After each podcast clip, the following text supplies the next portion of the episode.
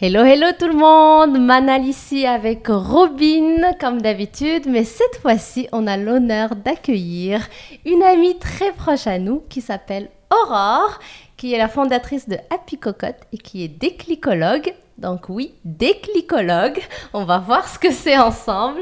Donc Aurore en fait a un parcours de vie et une histoire hyper intéressante à nous partager. Donc on va discuter de tout ça avec elle parce qu'on va voir comment faire justement dans la vie quand parfois tout semble contre nous, comment faire pour finalement s'écouter soi-même, se faire confiance et faire confiance à son corps. Parce que donc Aurore, elle a une belle histoire à nous raconter par rapport à ça. Donc merci Aurore d'être avec nous. Merci à tous les deux de m'inviter. Bonjour Aurore. Bonjour Robin, Manal. Alors Aurore, pour commencer, est-ce que tu peux nous expliquer ce que c'est que déclicologue? En fait, déclicologue, c'est à toutes les situations que l'on rencontre, on crée une relation. Et à cette relation, on clique ce qu'on appelle un état de sécurité ou d'insécurité. Et une fois que ces clics sont l'un avec l'autre, eh bien, on ne les déclique plus. Et en fait, ils sont là pour toujours. Si on n'en a pas conscience, on ne peut pas les changer. Et c'est ça qui fait que ça nous limite ou ça ne nous limite pas. Parce que parfois, ces clics sont appropriés, parfois, ils ne le sont pas. Mais on n'en a pas conscience, encore une fois. Donc, c'est ça qui va faire que on va pouvoir avancer dans certaines situations et pas dans d'autres. C'est pour ça qu'on a confiance, par exemple, en soi, dans certaines situations, mais pas dans d'autres, par exemple. Ouais. Okay. Donc, toi, tu accompagnes les gens, en fait, à faire ces déclics-là et à les accompagner à faire le changement nécessaire dans leur vie. Mais pour revenir à ton histoire, donc, comment toi, tu as fait pour avoir le premier déclic qui t'a amené à changer ta vie? D'abord, raconte-nous un peu comment c'était ta vie avant, justement, de faire le déclic qui t'a amené à là où tu es aujourd'hui, à exercer ce métier et à avoir cet état d'esprit que tu as aujourd'hui. Faut savoir que moi, j'ai grandi dans une famille en fait qui était très aimante. J'ai pas un parcours de vie en fait enfant qui était terrible à la maison ou quoi que ce soit. Tant mieux pour toi. Voilà. J'ai été vraiment très bien accompagnée par mes parents et par mon frère. C'est vraiment des personnes qui sont très chères à mon cœur, avec qui j'ai noué une relation au fur et à mesure du temps aussi, que les choses ont évolué. J'ai continué à entretenir cette relation. Il y a eu des moments où c'était des relations plus difficiles et il y a eu des moments où c'était plus facile. Mais parce qu'on toujours communiquait. On a toujours appris à se parler. Et même dans les moments, c'était certaines fois difficile, on se parlait pas toujours bien, mais on revenait toujours les uns vers les autres pour mieux se parler. Et ça, pour moi, c'est vraiment quelque chose qui est important, de trouver les bons mots, en fait, pour dire les choses, mais avec les autres, mais aussi avec soi. Ça, c'est vraiment en fait la base de ce que mes parents m'ont transmis, avec toutes mes valeurs, en fait, la valeur de respect, de respecter l'autre quoi qu'il arrive, mais aussi de se respecter soi. Mes parents ne savaient pas trop comment s'y prendre, mais ils disaient toujours « il faut que tu écoutes cette petite voix à l'intérieur ». Et moi, je ne savais pas l'écouter, je ne savais pas comment on faisait, et eux, ils le faisaient peut-être naturellement, mais moi, je n'avais pas appris à le faire. Et ça a été le début. C'est cette notion en fait, de ne pas savoir faire qui m'a empêchée d'être. C'est-à-dire qu'à l'âge de 9 ans, j'ai eu un enseignant qui n'était pas un enseignant très bienveillant, comme on pourrait dire aujourd'hui. Comme il y en a beaucoup aussi.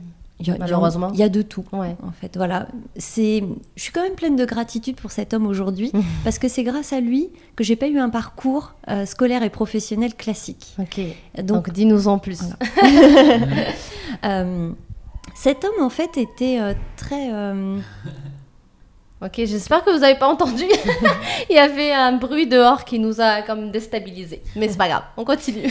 Cet homme était... il fumait son cigario dans la classe, il buvait son café, il criait, il parlait de politique, en fait, toute la journée. Et c'était très compliqué, en fait, pour moi, qui venait de changer d'école, en fait, et même de région, de m'intégrer, en fait, avec... de me sentir intégrée, déjà, moi, avec... C'est cet homme-là qui était un peu impressionnant. En fait, dans son comportement. Moi, avant, j'avais une enseignante qui était très douce, très calme, très à l'écoute. Là, c'était complètement l'inverse et moi, ça m'a complètement déstabilisée. Donc, à l'âge de 9 ans, j'ai commencé en fait à développer ce qu'on appellerait aujourd'hui une phobie scolaire. Oh, wow. J'avais peur d'aller à l'école. Cet homme me faisait peur. L'odeur, en fait, me portait au cœur. D'entendre ce rugissement, en fait, toute la journée et aussi toutes les remarques, les critiques. Moi, il m'appelait par mon nom de famille. Il me disait d'aller m'installer au fond de la classe parce que de toute façon, j'étais bonne à rien. Je finirais comme mon père. En fait, je ferais le même travail que lui, mais parce que mon père était gendarme à l'époque et cet homme, en fait, détestait les gendarmes. Oh, voilà. Je ne sais pas pourquoi, mais voilà. Donc, du coup, il me disait d'aller me mettre au fond. Il me disait, Serventi, va au fond. De toute façon, tu finiras bonne à rien comme ton père. Donc, c'est très violent pour un enfant de 9 ans. Oh, et du coup, moi, je le croyais. Ben oui, je l'ai cru pendant des années, en fait, que j'étais bonne à rien, que j'étais nulle. Enfin, tous les mots, en fait, qui me disaient, je le croyais. Pourquoi ? Parce que c'était une personne, un adulte. C'était mon enseignant. Et que pour moi, c'était une personne d'autorité et je devais lui faire confiance. Donc, je croyais tout ça. Et je rentrais chez moi et je disais rien parce que j'aurais pu en parler à mes parents. Mais en fait, je croyais que c'était tellement normal qu'ils me disent ça parce que j'étais cette personne-là, parce que c'était vraiment moi. Je me disais qu'il avait raison et donc je disais rien. Et ça a duré en fait pendant toute l'année scolaire. Et moi qui étais une élève brillante avant d'arriver dans cette école, et mes notes en fait ont chuté significativement hein, puisque j'étais dans les têtes de classe et ma moyenne en fait a chuté dans l'année jusqu'à atteindre 10, 11 de moyenne. Et du coup, c'était très perturbant et je me disais mais non mais en fait il a raison, regarde les notes que j'ai, c'est vrai. Et c'était un cercle vicieux en fait qui s'était mis en route. Donc quand je suis arrivée au collège, en plus mes parents ont choisi de me mettre dans un collège privé et non pas public. Alors là pour lui ça a été le drame du drame. Comment on fait pas confiance à l'enseignement public. Enfin c'est pour lui c'était un non-sens et donc il a même fait traîner mon dossier le plus tard possible pour que je puisse aller en fait à son choix à lui dans le collège public. Donc il a fallu beaucoup en fait batailler pour avoir le dossier, pour qu'il soit transmis, etc. Et j'ai été prise dans cette école privée, mais j'étais anéantie en fait à l'intérieur de moi parce que je me disais mais de toute façon ça sert à rien que j'aille dans une école, en plus ça coûte cher et je suis nulle. Et je me disais pourquoi mes parents investissent en moi alors que je suis nulle. Oh là là. Et, et toute ma scolarité était comme ça. Donc, plus ça allait, moins j'avais envie d'y aller. Plus le matin, je me levais avec la boule au ventre, envie de pleurer, de vomir, etc. Enfin, vraiment très, très mal. Et un matin, à l'âge de 16 ans, parce que j'ai vraiment... En fait, mes parents m'ont beaucoup soutenue par rapport à tout ça. Ils m'ont dit, si tu veux aller voir quelqu'un pour t'aider, etc. Mais moi, je me disais, mais je suis nulle, ça ne changera rien. Oh là là. Et jusqu'à présent, du coup, tu n'as toujours pas parlé à tes parents de tout ça? S'ils le savent, on en a parlé. Ils m'ont dit, mais on s'est rendu compte de rien, en fait. On voyait bien que t'étais pas bien, mais ils savaient pas quoi faire parce qu'ils savaient pas à quoi c'était lié. Et ce qu'ils ont fait pour me soutenir, c'est de me dire toujours qu'ils m'aimaient. Voilà. Que peu importe ce qui se passait par rapport à l'école, voilà, ils étaient quand même fiers de moi et que ils m'aimaient en fait tout simplement parce que j'étais leur fille. C'est pas lié à tes notes ou quoi que ce soit, c'est de l'amour inconditionnel. Exactement. Et ils ont fait beaucoup, beaucoup, beaucoup pour me soutenir. Ils se sentaient très démunis à l'époque. Il faut savoir qu'aujourd'hui j'ai 40 ans. À l'époque, il n'y avait pas tous les dispositifs d'accompagnement, etc. qu'on peut trouver dans le milieu scolaire, mais aussi à l'extérieur. Et c'est ce qui faisait que oui, ils ne savaient pas quoi faire, donc des fois ils me disputaient en disant « mais allez, il faut que tu te prennes un peu par la main, fais-toi violence, il faut avancer ».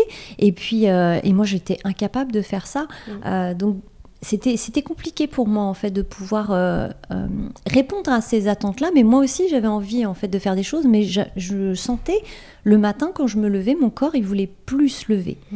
C'est comme si il disait non, il faut qu'on reste caché sous la couette parce que c'est trop dangereux. En fait, tu as fait comme un burn-out enfant quoi. Alors, ça me fait penser genre aux gens qui se lèvent le matin, qui en peuvent plus de leur travail et que c'est dur, ils ont la boule au ventre d'y aller tous les matins. Jusqu'à ce qu'ils n'en peuvent plus, quoi. Et finalement, le corps lâche aussi. Alors, je vais parler plus de phobie, parce que je sentais que j'avais l'énergie, je sentais que j'avais de la volonté, de la motivation au fond de moi, mais c'était cette situation-là qui faisait que je ne voulais pas l'affronter. Et je parle vraiment, en fait, d'un combat à ce moment-là avec moi-même, parce que c'était plus fort que moi, je ne pouvais pas y aller. C'était ça ou mourir. Et à chaque fois que j'allais à l'école, j'avais l'impression que j'étais en train de mourir à petit feu. Wow. Et du coup, qu'est-ce qui s'est passé après? Parce que du coup, j'imagine, te connaissant maintenant, tu n'es plus dans cette situation-là. Est-ce que le déclic, du coup, a eu lieu à cet âge-là, à 16 ans, quand tu étais adolescente? Oui. Okay. Oui, et grâce à mes parents justement, parce que un matin, je pleurais tellement, ma mère devait aller au travail, en plus elle m'emmenait à l'école, ou elle m'emmenait au bus, et derrière, elle devait aller travailler, donc c'était compliqué aussi pour elle de gérer mes crises, et surtout de ne pas savoir quoi faire en plus, donc ça prenait beaucoup de temps, et un matin elle m'a dit, tu sais quoi, reste dans ton lit. Ce soir, on en reparle ensemble. Et elle m'a embrassée, m'a serré fort dans ses bras. Et moi, je croyais qu'elle allait me disputer. Mais non, en fait, elle m'a vraiment montré des preuves d'amour. Et le soir, effectivement, avec mon père, on en a parlé tous les trois. Et ils m'ont dit, écoute, voilà, on voit bien qu'il y a un problème. On voit bien que tu n'arrives pas à dépasser ça, que c'est plus fort que toi. On voit bien que ce n'est pas de la mauvaise volonté, mais on voit que l'école, c'est plus fait pour toi. Ils m'avaient changé d'école, enfin ils avaient fait plein de choses en fait pour vraiment m'aider à tout ça, mais j'y arrivais pas. Donc ils m'ont dit, ok, ce qu'on te propose, c'est que si tu ne vas pas à l'école, il faut que tu fasses autre chose. Donc du coup, je suis sortie en fait du milieu scolaire classique. Je suis allée en prépa en art en fait sur Paris. Okay. J'ai fait ça pendant, c'était prévu une année scolaire et j'ai fait 4 mois parce que je n'étais pas capable de continuer à aller dans l'enseignement en fait, peu importe ce que c'était, parce que comme j'étais nulle pour apprendre, je ne savais pas apprendre et que j'étais nulle. C'était une croyance à l'époque, voilà, c'était vraiment ça. Du coup. C'était compliqué en fait pour moi de me dire que j'allais être en réussite, mais ça m'a quand même aidée parce que ça m'a changé d'environnement, et de changer d'environnement parfois c'est ce qui peut justement aider quelqu'un à pouvoir voir les choses autrement, à les aborder autrement, et de se rendre compte aussi que des fois il est bon dans d'autres choses, parce que moi c'est ce qui m'est arrivé, je faisais du dessin et pour moi j'étais nulle pour tout, tout ce qui était lié à l'école je devais être nulle, et en fait je dessinais et j'ai appris à dessiner. Et je me suis dit, ah ouais, en fait, quand j'apprends comme ça, avec quelqu'un qui est gentil, qui est à l'écoute, qui t'explique, qui t'accompagne dans ta démarche et qui essaye de comprendre et de voir aussi par rapport à ta vision et de s'adapter à ça, bah, c'est différent. Donc ça m'a quand même ouvert une porte, mais j'ai pas fini cette année-là parce que la phobie était toujours là. L'année suivante, j'ai fait des cours en fait, de photo. À l'époque, on n'avait pas toutes les photos numériques, etc. Donc, j'étais formée sur de la photo de studio avec des appareils très particuliers. Et c'est pareil, la phobie était là, le contenu m'intéressait, mais j'étais pas technique. Donc du coup, j'ai arrêté aussi. Et pour moi, c'était un nouvel échec. Encore, j'ai arrêté l'école. Donc, mes parents m'ont dit, ok, ça non plus, ça fonctionne pas. Maintenant, il va falloir passer à autre chose, travail. Et j'ai commencé à travailler. T'as quel âge, du coup ? À cette époque-là, j'ai entre 16 et 17 ans. Ok. Et du coup, je suis allée travailler, en fait, le matin. Je me levais à 5h ou 5h30 et j'allais travailler au bout de ma rue. Il y avait une chocolaterie qui était sous-traitante, en fait, pour des très grandes marques. Et donc, j'allais mettre des chocolats dans des boîtes. Et puis, on me faisait confiance. Et ça a changé beaucoup de choses. Le milieu du travail, moi, m'a complètement sortie en fait, de cette phobie d'apprendre, parce que je ne me suis pas rendue compte sur place, mais j'apprenais plein de choses. Mais c'était un autre environnement. Donc, déjà, il n'y a pas de prof. C'est ça. Alors, les enseignants, en fait, sont au final... des personnes auxquelles que tu ne vois pas de cette façon-là. C'était vraiment des chefs d'entreprise, déjà. Ouais, bien sûr. Et du coup, ils m'apprenaient des choses qui étaient... pas du tout comme à l'école, tu sais, on t'apprend à lire, à écrire, et tout ça, c'est hyper important, bien sûr. Mais pour moi, ça avait du sens tout de suite. Je pratiquais tout de suite. Exact. En fait, c'était dans l'expérience que tu apprenais. Et du coup, c'était on va dire, la façon classique de l'éducation, genre on reste assis à la table avec un professeur et on doit écouter les enseignements, c'est ça. Ça ne te correspondait pas, en particulier depuis la phobie scolaire. Mais je comprends très bien parce que moi j'étais un peu pareil. Je m'échappais au bout de un quart d'heure, je commençais à me déconcentrer, regarder dehors et tout. Donc c'est pas adapté à tout le monde, ça c'est sûr. Et c'est sûr qu'il y a plein de gens qui vont se reconnaître là-dedans. Et c'est sûr que dans l'expérience, apprendre dans l'expérience, il y a pas mieux, je trouve, que dans la pratique en fait. Je suis complètement d'accord avec ça parce que ma vie a été basée là-dessus, en fait, sur l'expérience. C'est ce qui m'a complètement extirpée, en fait, de cette nullité, comme je disais tout à l'heure. Et du coup, je performais, en fait, tellement dans ce que je faisais que j'avais le sentiment de me réaliser. C'est-à-dire que je changeais, en fait, de croyance à chaque fois que j'allais au travail. Le matin, se lever à 5h30 ou 5h quand on a 16-17 ans, je sais pas s'il y a beaucoup de gens en fait qui le font, mais moi j'ai pris cette décision là parce que c'était au bout de ma rue, en plus c'était pas très loin, mais du coup je savais qu'on comptait sur moi. À l'école, on comptait pas sur moi. On avait plutôt envie de pas compter sur moi. C'était en tout cas la croyance que moi j'avais. Quand j'étais encore dans le système scolaire, on disait « Aurore, elle est mignonne, elle est gentille, elle fait pas de bruit, et elle s'intéresse, on voit qu'elle fait des efforts. » Mais en fait, moi, je ne m'impliquais pas du tout. J'étais nulle. Pourquoi s'impliquer? Là, au contraire, on me valorisait, on me disait « bah là, c'est bien quand tu fais ça. Là, par contre, tu peux faire comme ça. » Et on me reprenait en me donnant de nouvelles façons de faire, de nouvelles techniques. Ouais. Et pour moi, c'est vraiment ce qui a changé ma vie. La bascule au départ, c'est celle-ci. Et j'imagine que tu voyais aussi que ce que tu faisais servait à quelque chose, parce que justement, dans le monde du travail, tu vois à quoi ça sert, alors qu'à l'école, souvent, c'est beaucoup de la théorie, on ne comprend pas forcément le sens derrière, à quoi ça nous sert, etc. Donc, je comprends la valorisation que tu devais ressentir à ce moment-là, par rapport à ça. Ouais, et moi, je trouve que c'est très optimiste comme façon de voir, parce que finalement, depuis qu'on est petit, on parle de cancres. Il y a toujours des cancres à l'école. Et on croit... Vraiment, même moi quand j'étais enfant, du coup, je croyais vraiment qu'il y a des gens qui sont intelligents et d'autres qui sont pas intelligents. Genre alors, qui naissent comme ça. Qui naissent comme ça en fait. Et c'est fou, hein, mais tout le monde le croyait ça. Il y en a qui sont des cancres, ils sont nuls. Mais en fait, personne n'est nul. Personne n'est nul. On a tous un cerveau, on a tous des talents, etc. C'est juste le système dans lequel on est qui n'est pas adapté. Et là, c'est un exemple aussi pour toi, tu vois. Dès que tu as changé d'environnement, ça a tout changé, mais c'est très... on va dire, ça donne beaucoup d'espoir à tous les enfants ou les parents qui ont des enfants qui ne sont pas adaptés au milieu scolaire. Ils ne sont pas nuls du tout, c'est que ce n'est peut-être pas leur truc tout simplement. Je suis complètement sur le même chemin que toi, Robin, et même après ça, en fait, parce que je vais le dire maintenant, mais j'ai exercé 37 postes et métiers différents après. Donc, un truc qu'on n'a pas précisé, Aurore, c'est la campagne la femme, en fait, de Ludo Leroux qu'on a eu aussi dans le podcast. Donc, vous voyez que les deux, en fait, ils se sont trouvés parce qu'ils ont fait plein de métiers différents tous les deux. Alors, toi Aurore, c'est 37 et lui, c'est 15. Donc, à vous deux, ça fait 53 postes. 52. Et c'est pour moi, ça a complètement du sens en fait par rapport à mon parcours, c'est-à-dire que d'avoir effectué en fait tous ces postes-là, ça m'a emmenée à l'enseignement à un moment donné. Quand j'étais petite, que j'avais 6-7 ans, avec ma meilleure amie, on était toutes les deux premières de la classe. Et on se tirait l'une l'autre vers le haut en disant « c'est qui cette fois-ci qui va être la première ? Je veux que ça soit moi, je veux que ça soit moi ». Et voilà, et c'était intelligent et gentil. C'était pas une question de compétition ou de performance. De t'écraser ou quoi. Voilà, c'était vraiment dans le but de se dire on va s'aider l'une l'autre à atteindre ces places-là. Mais j'ai pas retrouvé ça après dans ma nouvelle école et ou aucune des écoles suivantes. Mais par contre, je l'ai retrouvé ça parfois en entreprise. Et c'est ce que j'ai voulu transmettre en fait quand j'ai été enseignante. J'ai eu un poste en fait où j'étais aide à la direction dans une école primaire. Et retour à l'école. Et ouais. Et c'était d'une autre manière.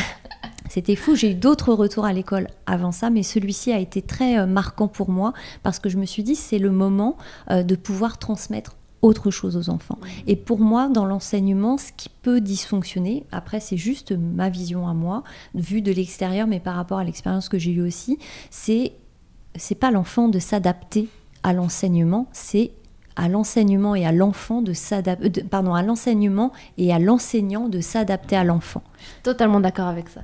On a tous, pour moi, des portes d'entrée d'apprentissage qui sont différentes. Par contre, il y a une chose qui est importante, c'est que tout passe par le corps. Et ça, c'est vraiment ce qui est devenu ma spécialité, en fait, mon expertise. C'est que Ludovic vous l'a dit en fait dans l'autre interview, je suis formée en fait comme lui à la biologie de la pleine confiance, donc ce qu'on appelle la théorie polyvagale. On apprend tous en fait par nos sens. Et la façon dont le corps d'une personne, de l'enseignant par exemple, résonne avec celui de l'enfant, donc en termes d'émotion, est déterminant dans le fait de transmettre à l'enfant. Si l'enfant est dans un état de confiance et de sécurité avec son enseignant, l'enseignant va pouvoir l'emmener mais partout où il voudra parce qu'il va pouvoir lui transmettre tout ce dont l'enfant a besoin et l'enseignant pourra lui transmettre tout ce qu'il veut en fait à l'enfant. Et l'enfant va happer en fait ces informations-là. S'il est dans un état d'insécurité, le corps en fait se verrouille sur certaines fonctionnalités, des fonctionnalités notamment d'apprentissage pour mettre en avant en fait uniquement les fonctionnalités qui sont liées à la survie. Donc l'apprentissage ne peut pas avoir lieu dans ces conditions-là. Ou alors on va apprendre par la douleur, par la peur. Et pour moi, c'est pas une bonne technique d'apprentissage. Donc rien qu'avec l'attitude, on va dire, l'état dont le prof est, l'état physique, peu importe ce qu'il dit, en fait, ça va déterminer comment... Et c'est vrai en fait, quand on voit des profs, comment ils parlaient, ils étaient dans un état de bienveillance, un état où ils avaient envie d'enseigner, et c'était complètement différent. Ils pouvaient dire exactement la même chose avec quelqu'un de sévère, par exemple, et là, il y aurait eu comme un mur entre nous, et, alors que ça aurait été les mêmes paroles. Donc, c'est pas lié à ce qu'on dit, mais surtout à dans quel état et dans quelle façon on le dit. C'est une question d'énergie aussi. En fait, ton corps est comme il est comme plein de portes au niveau des sens. Tes sens sont des portes. Si il y a de la confiance en fait et de la sécurité, si tu perçois ça, tes portes sont ouvertes. Donc la relation en fait avec l'autre, et notamment par exemple avec l'enseignant ou ton collaborateur, peut se faire. Si une de ces portes-là en fait capte de l'insécurité, la porte se claque et il n'y a plus de communication possible, sur aucun des sens. Okay. Donc pour vraiment pouvoir collaborer, peu importe le type de collaboration, que ça soit élève, enseignant, collaborateur dans la vie professionnelle ou même dans une famille, puisqu'on collabore les uns avec les autres aussi, si ces portes sont ouvertes, c'est OK. Dès qu'elles se ferment, il n'y a plus de communication, il n'y a plus de lien et on ne peut plus avancer parce qu'on est vraiment tourné vers notre insécurité et nos peurs à ce moment-là, et on ne voit plus que ça, mais parce que le corps est fait pour ça. Le but du corps et du cerveau, c'est d'assurer notre survie. C'est leur seul but. Donc forcément, dès qu'il y a on appelle ça un stimuli d'insécurité, le corps se met dans un état d'insécurité, voire d'insécurité profonde, et qui fait que ces portes-là sont fermées. On ne peut plus accéder à ça. On est tourné à ça. Et c'est à nous de réussir en fait à trouver des solutions pour pouvoir retrouver du confort et de la sécurité et retrouver en fait ce lien à soi déjà, mais aux autres et à l'environnement dans lequel on est. Donc l'idée reçue du prof sévère qui va faire passer les informations parce que l'élève va avoir peur de ne pas retenir, c'est complètement faux finalement parce qu'il est en train de mettre tous les enfants en insécurité, donc ils vont rien écouter parce qu'ils sont dans leur corps est en mode sécurité, donc ils ferment toutes les portes comme tu dis. Ouais, pour moi c'est un non-sens. Après je vais mettre une nuance parce que chacun de nous va capter ces stimuli d'une façon différente. Okay. On a commencé à capter ces stimuli en fait dans le ventre de la maman et derrière en fait on le fait toute notre vie jusqu'à la fin. À chaque fois qu'on a une nouvelle situation, on a de nouveaux stimuli. Donc du coup on crée de nouveaux clics avec ces stimuli-là. Ils sont sécures ou insécures. Et il y a parfois des situations dans lesquelles, inconsciemment, en fait, on déclic ce stimuli avec cet état de sécurité ou d'insécurité parce qu'on vit une nouvelle expérience et qu'on se rend compte que c'est OK, en fait, au final, de vivre comme ça. Okay. Donc toi, là, maintenant, tu es au travail. Ouais. Et du coup, tu prends conscience qu'en fait, tu arrives à apprendre différemment, mais du coup, tu apprends. Donc ta croyance change par rapport à « je suis nulle », qu'est-ce que tu te dis à ce moment-là? Comment ça se passe intérieurement pour toi? En fait, tout est basé sur la confiance. Je le sais, j'ai une employeure qui est chef d'entreprise. C'est son entreprise à elle. Et je travaille directement avec elle. On est une petite équipe. S'il y a un maillon de la chaîne qui est défaillant, ça pose problème à toute l'équipe et à l'entreprise et à nos clients. Et c'est vraiment là où je me suis dit que ce que je faisais, en fait, la personne que j'étais était utile et importante parce que je faisais partie, j'étais un de ces maillons-là. Donc derrière, je me rends compte que pour ça, je suis douée. Et même que j'ai ma petite cerise sur le gâteau, parce qu'à un moment donné, au bout de quelques semaines, mon employeur, donc la patronne, me dit « Aurore, je vais te confier un poste important parce que je vois que tu fais très attention à ce que tu fais, que tu es très minutieuse et que tu fais les choses pour le mieux. » Elle dit « C'est toi qui vas faire les papiers cadeaux des boîtes de chocolat. » Et je sais que c'est un travail qui est d'une extrême rigueur et pour lequel il faut vraiment en fait te porter de la confiance pour qu'on te le donne. Parce que c'est cet emballage-là qui va donner envie aux gens de l'acheter ou pas. Et du coup, je me dis, mais waouh, oh là là, est-ce que je vais être à la hauteur? Est-ce que je vais réussir?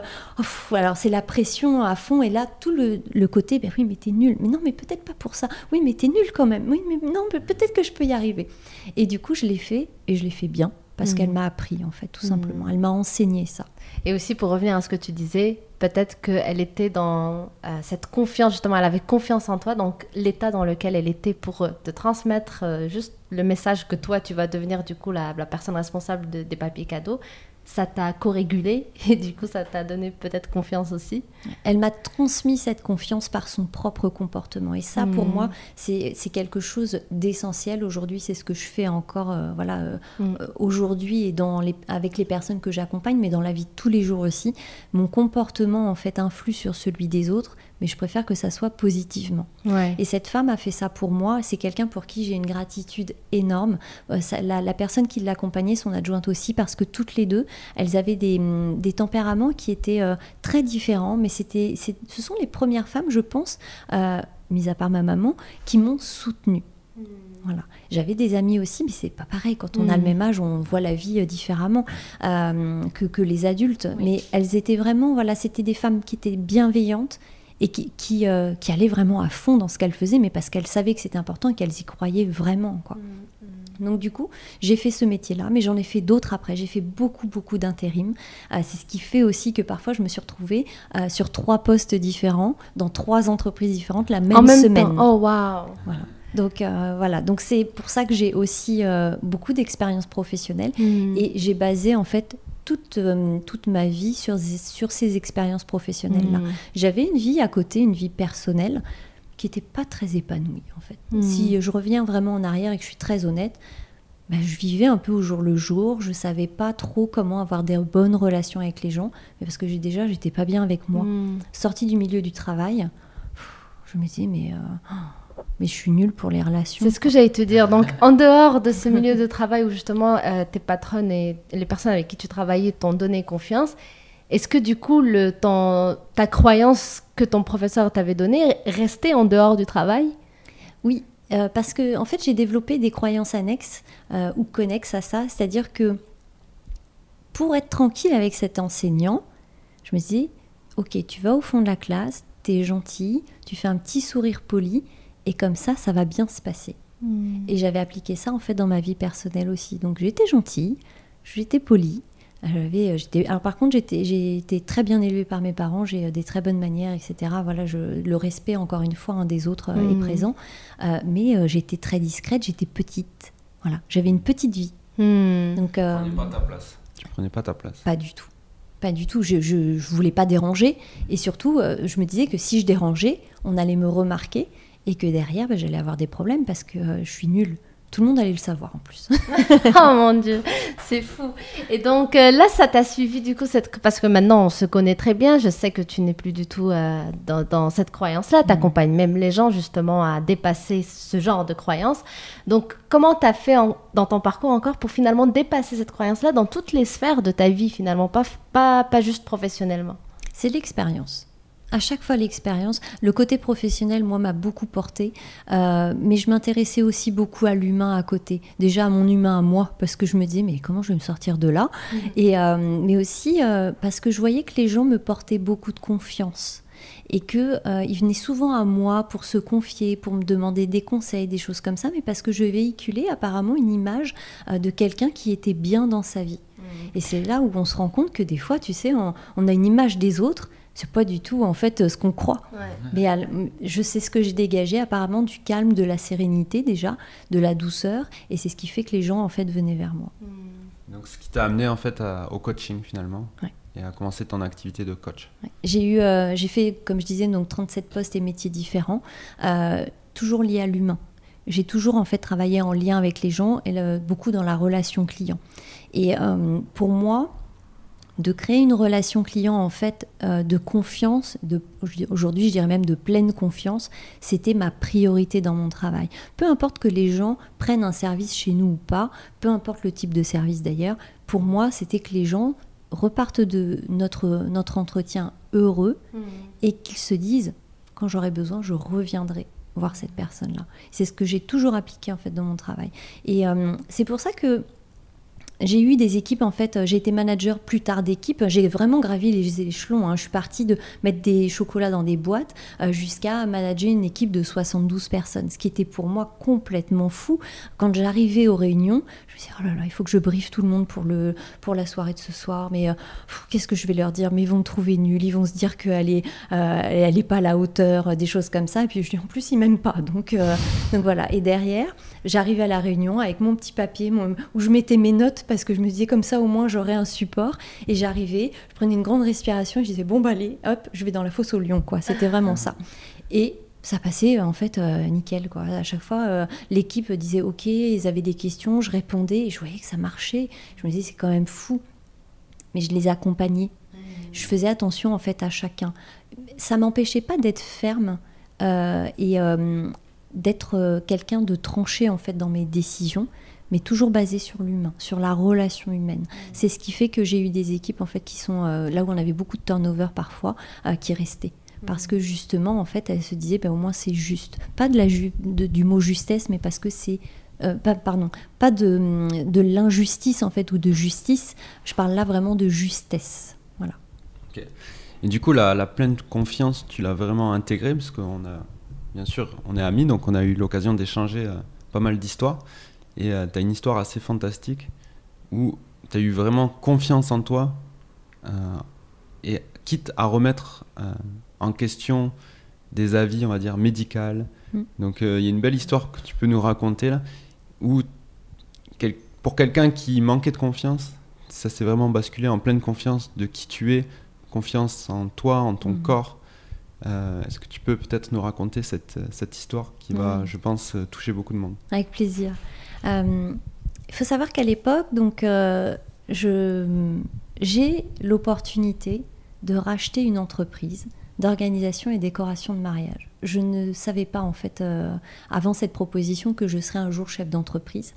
Pour moi, c'était... non, mais je serais salariée toute ma vie. Enfin, c'était même pas une question que je me posais, puisque j'étais pas à la hauteur de ma vie quotidienne, entre guillemets, puisque j'étais nulle hein, encore. Entre-temps, j'ai quand même repris des études dans un système en fait, qui s'appelle l'AFPA. Donc, c'est vraiment pour accompagner les gens qui sont déjà adultes vers un nouveau métier. Et c'est comme ça d'ailleurs que j'ai obtenu mon bac, mon niveau bac, par ce système-là. Pendant 4 mois, en fait, j'ai fait une formation et... Le formateur était adorable parce qu'il me disait mais Aurore, si toi t'as pas ton examen, mais personne ne l'aura. Et moi je me disais mais il est fou de dire des trucs comme ça, c'est que les autres sont tellement plus nuls que moi, mais c'est pas possible d'être plus nul que moi. Et au final en fait j'ai eu quand même mon examen haut la main, avec les félicitations du jury. Il y a un jury en fait final à la fin qui te pose des questions, etc., et qui te dit si c'est validé ou pas. Et il y a eu une standing ovation, donc c'était la folie pour moi. Je me disais mais c'est pas moi qui t'applaudisse, mais si, c'était là. Et ça a changé beaucoup de choses. Et quand on m'a proposé en fait de racheter cette entreprise d'organisation donc et de décoration de mariage, je me suis dit, en fait, j'ai pas réfléchi. J'ai dit, mais je peux pas la décevoir. Elle compte sur moi. Je vais le faire. Et c'est ce que je voulais faire. En plus, je voulais travailler avec elle. Okay. Donc là, elle me proposait en fait de racheter l'entreprise et de prendre sa place à un moment donné. Et j'ai dit, ok. Voilà. Je me suis dit, c'est comme si c'était la chance de ma vie. Donc, je suis dans ce contexte-là à ce moment-là. Donc, j'ai cette agence en fait depuis plusieurs années, plusieurs saisons en fait de mariage derrière moi. Et la première alerte, c'est en octobre 2015 où je me réveille et j'arrive plus. Je peux plus me lever. J'ai plus l'envie, j'ai plus l'énergie de le faire.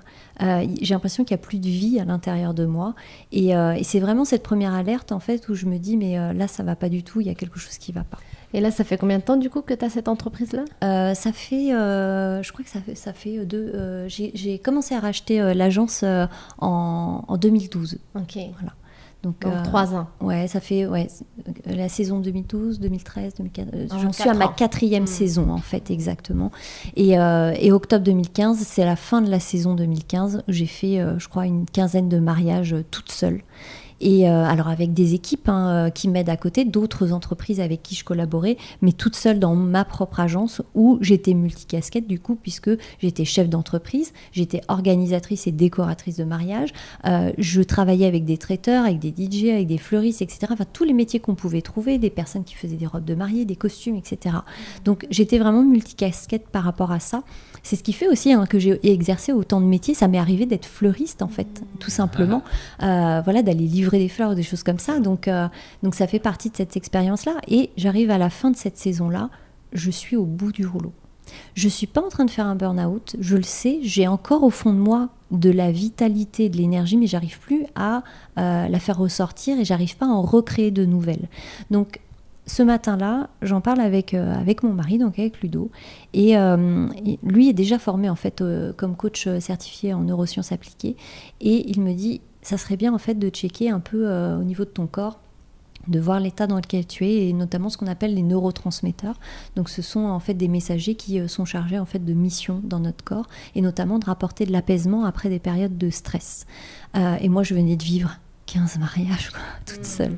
Donc le pic de stress, en fait, était très élevé et j'arrivais pas à faire baisser ça. Et effectivement, j'avais une carence par rapport à ça. Donc là, c'est très technique, en fait, ce que je vous raconte. Mais du coup, ça veut bien dire, en fait, que mon corps était épuisée et je le sentais. J'avais pas une bonne alimentation, je bougeais beaucoup, mais des fois je faisais des journées de 19 à 20 heures d'affilée, et du coup j'arrivais pas à récupérer derrière parce que je ne prenais pas le temps de récupération, je ne prenais pas le temps de me reposer, parce que ça c'était le samedi, après le dimanche il fallait aller rechercher le matériel, et le lundi c'était reparti pour une nouvelle semaine. Donc j'avais vraiment épuisé en fait mon stock de vitalité et je n'en recréais pas. Donc ce jour-là, je me suis réveillée épuisée, et puis j'ai fait un test effectivement par rapport à ça, où j'ai vu qu'il y avait une énorme carence en fait pour mes neurotransmetteurs. Donc derrière, j'ai traité ça avec des compléments alimentaires et une hygiène de vie qui a commencé à changer à ce moment-là. Donc avec les saisons suivantes, j'ai commencé à me rendre compte que déjà, il y avait quelque chose qui n'allait pas dans ma vie, c'était la façon dont je traitais mon propre corps. Pour moi, il était à mon service. C'est moi qui décide. Tu me viens avec moi, de toute façon, tu n'as pas le choix. En gros, c'était ça. Et effectivement, les saisons suivantes, j'avais ça en conscience quelque part dans ma tête, mais ce n'était pas ancré. Je ne le vivais pas. Et en août 2016, j'ai une voix un matin, je me réveille et je me dis, il y a un truc qui ne va pas dans mon corps. Il faut que je fasse des examens.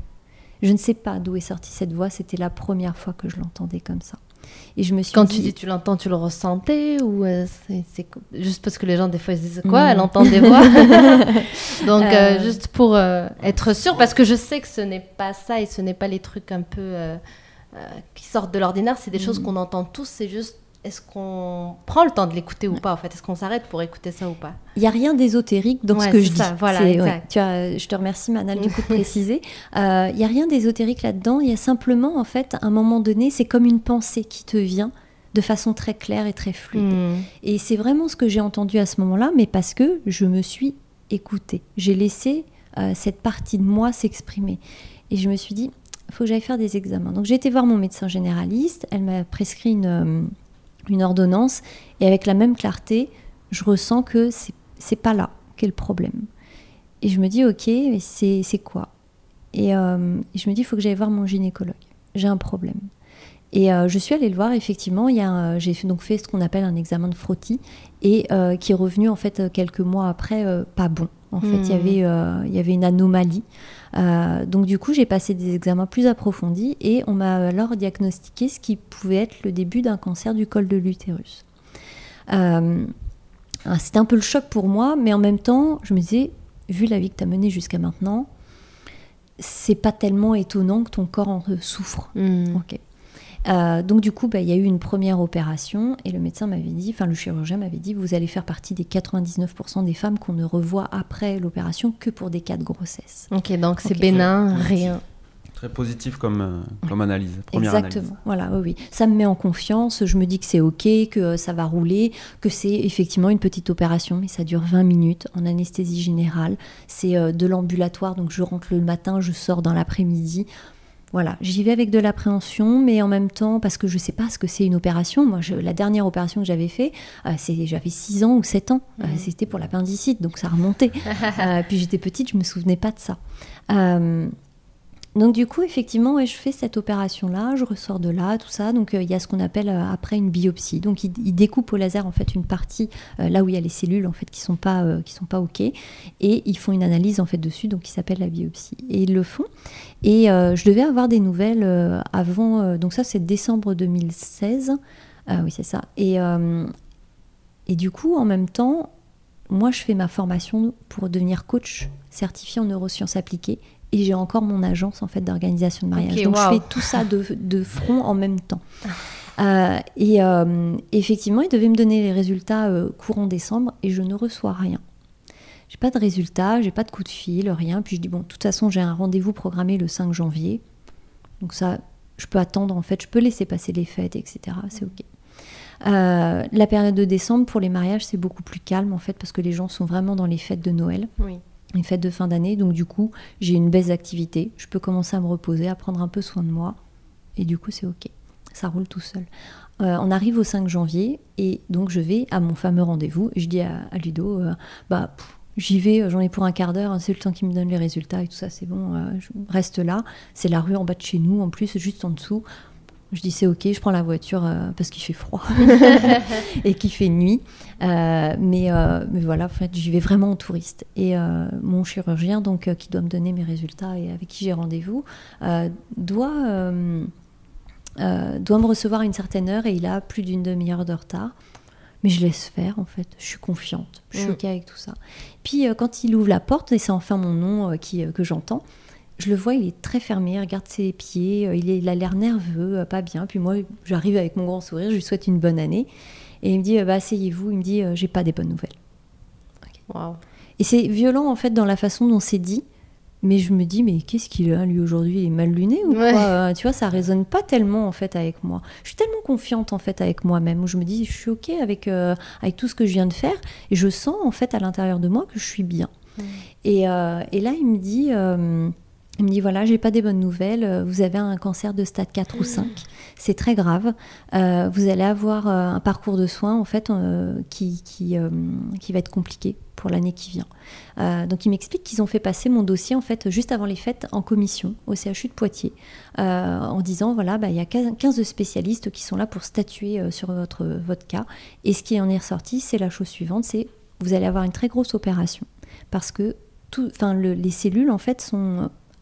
rentrer en fait à l'intérieur de l'utérus parce qu'il y a une cellule sur le bord de la biopsie qui pouvait montrer en fait que c'était rentré en fait plus loin. En fait c'est comme tu nous as expliqué la dernière fois une biopsie, donc en fait c'est comme un rond, on va dire un morceau qui est en forme de cercle. Oui. Donc on va analyser des cellules et là il y avait une cellule qui était malade, qui était sur l'extrémité du cercle, de l'échantillon en fait. Exactement. Et du coup, parce qu'elle était à l'extrémité, eux, avec tout le background qu'ils ont, ils ont conclu que ça veut dire que ça s'est étendu plus loin que cet échantillon, donc c'est un risque. Exactement. C'est dans ces situations-là, eux, ce qu'ils voient en fait, dans la généralité des cas, c'est que c'est aller plus loin. Mais est-ce que c'était la seule cellule sur l'extrémité ou déjà ce qu'ils ont extrait? Le truc qu'ils ont regardé, en fait, il y avait déjà des cellules et en plus, il y en avait une dans l'extrémité. C'est ça. Ouais, OK. C'est ça. Il y en avait, ils ont enlevé ce qui n'était pas bon et il y en avait une, en fait, qui touchait le bord de la pièce de biopsie. Okay. Donc, du coup, il me dit ça. Donc, il me dit, pour nous, en fait, donc, effectivement, c'est aller plus loin. Donc, c'est très grave, en fait, ce que vous avez. Les stades 4 et 5, c'est les stades les plus avancés. Ouais. Donc, il me dit ça. Et puis, donc, il m'explique, en fait, tout le parcours de soins. Il me donne une feuille avec tous mes rendez-vous. Il me dit que je vais partir dans un hôpital spécialisé 1 semaine par mois, à peu près, pendant les mois à venir. On ne sait pas combien de temps ça va durer parce qu'on ne sait pas comment mon corps va réagir, mais ce qui est sûr, c'est que je vais avoir une nouvelle opération, qu'on va essayer de préserver en fait mon utérus, mais voilà, c'est pas sûr. Si j'avais déjà eu des enfants à l'époque, puisque j'en ai pas encore toujours aujourd'hui, mais si j'en avais eu à l'époque, ils auraient retiré l'utérus en fait, en disant comme ça au moins on est tranquille. C'est sans doute à l'intérieur, mais du coup on enlève tout, comme ça on est tranquille, parce qu'on ne sait pas en fait l'ampleur des dégâts à ce moment-là. Donc du coup, il me fait ce parcours de soins-là. Il me dit, vous allez appeler Jocelyne, ce sera votre assistante pour les rendez-vous, si vous avez besoin de les déplacer, si vous avez des questions, etc. Et je lui dis, mais j'ai une question déjà. Je dis, comment est-ce que vous pouvez être sûr que c'est comme ça, alors que il n'y a pas de preuve? C'est juste cette petite cellule sur le bord de la biopsie qui dit que... Je dis, c'est ça, j'ai bien compris. Il dit, mais oui, mais c'est forcément l'intérieur, puisqu'elle est là, elle, c'est qu'il y en a d'autres derrière.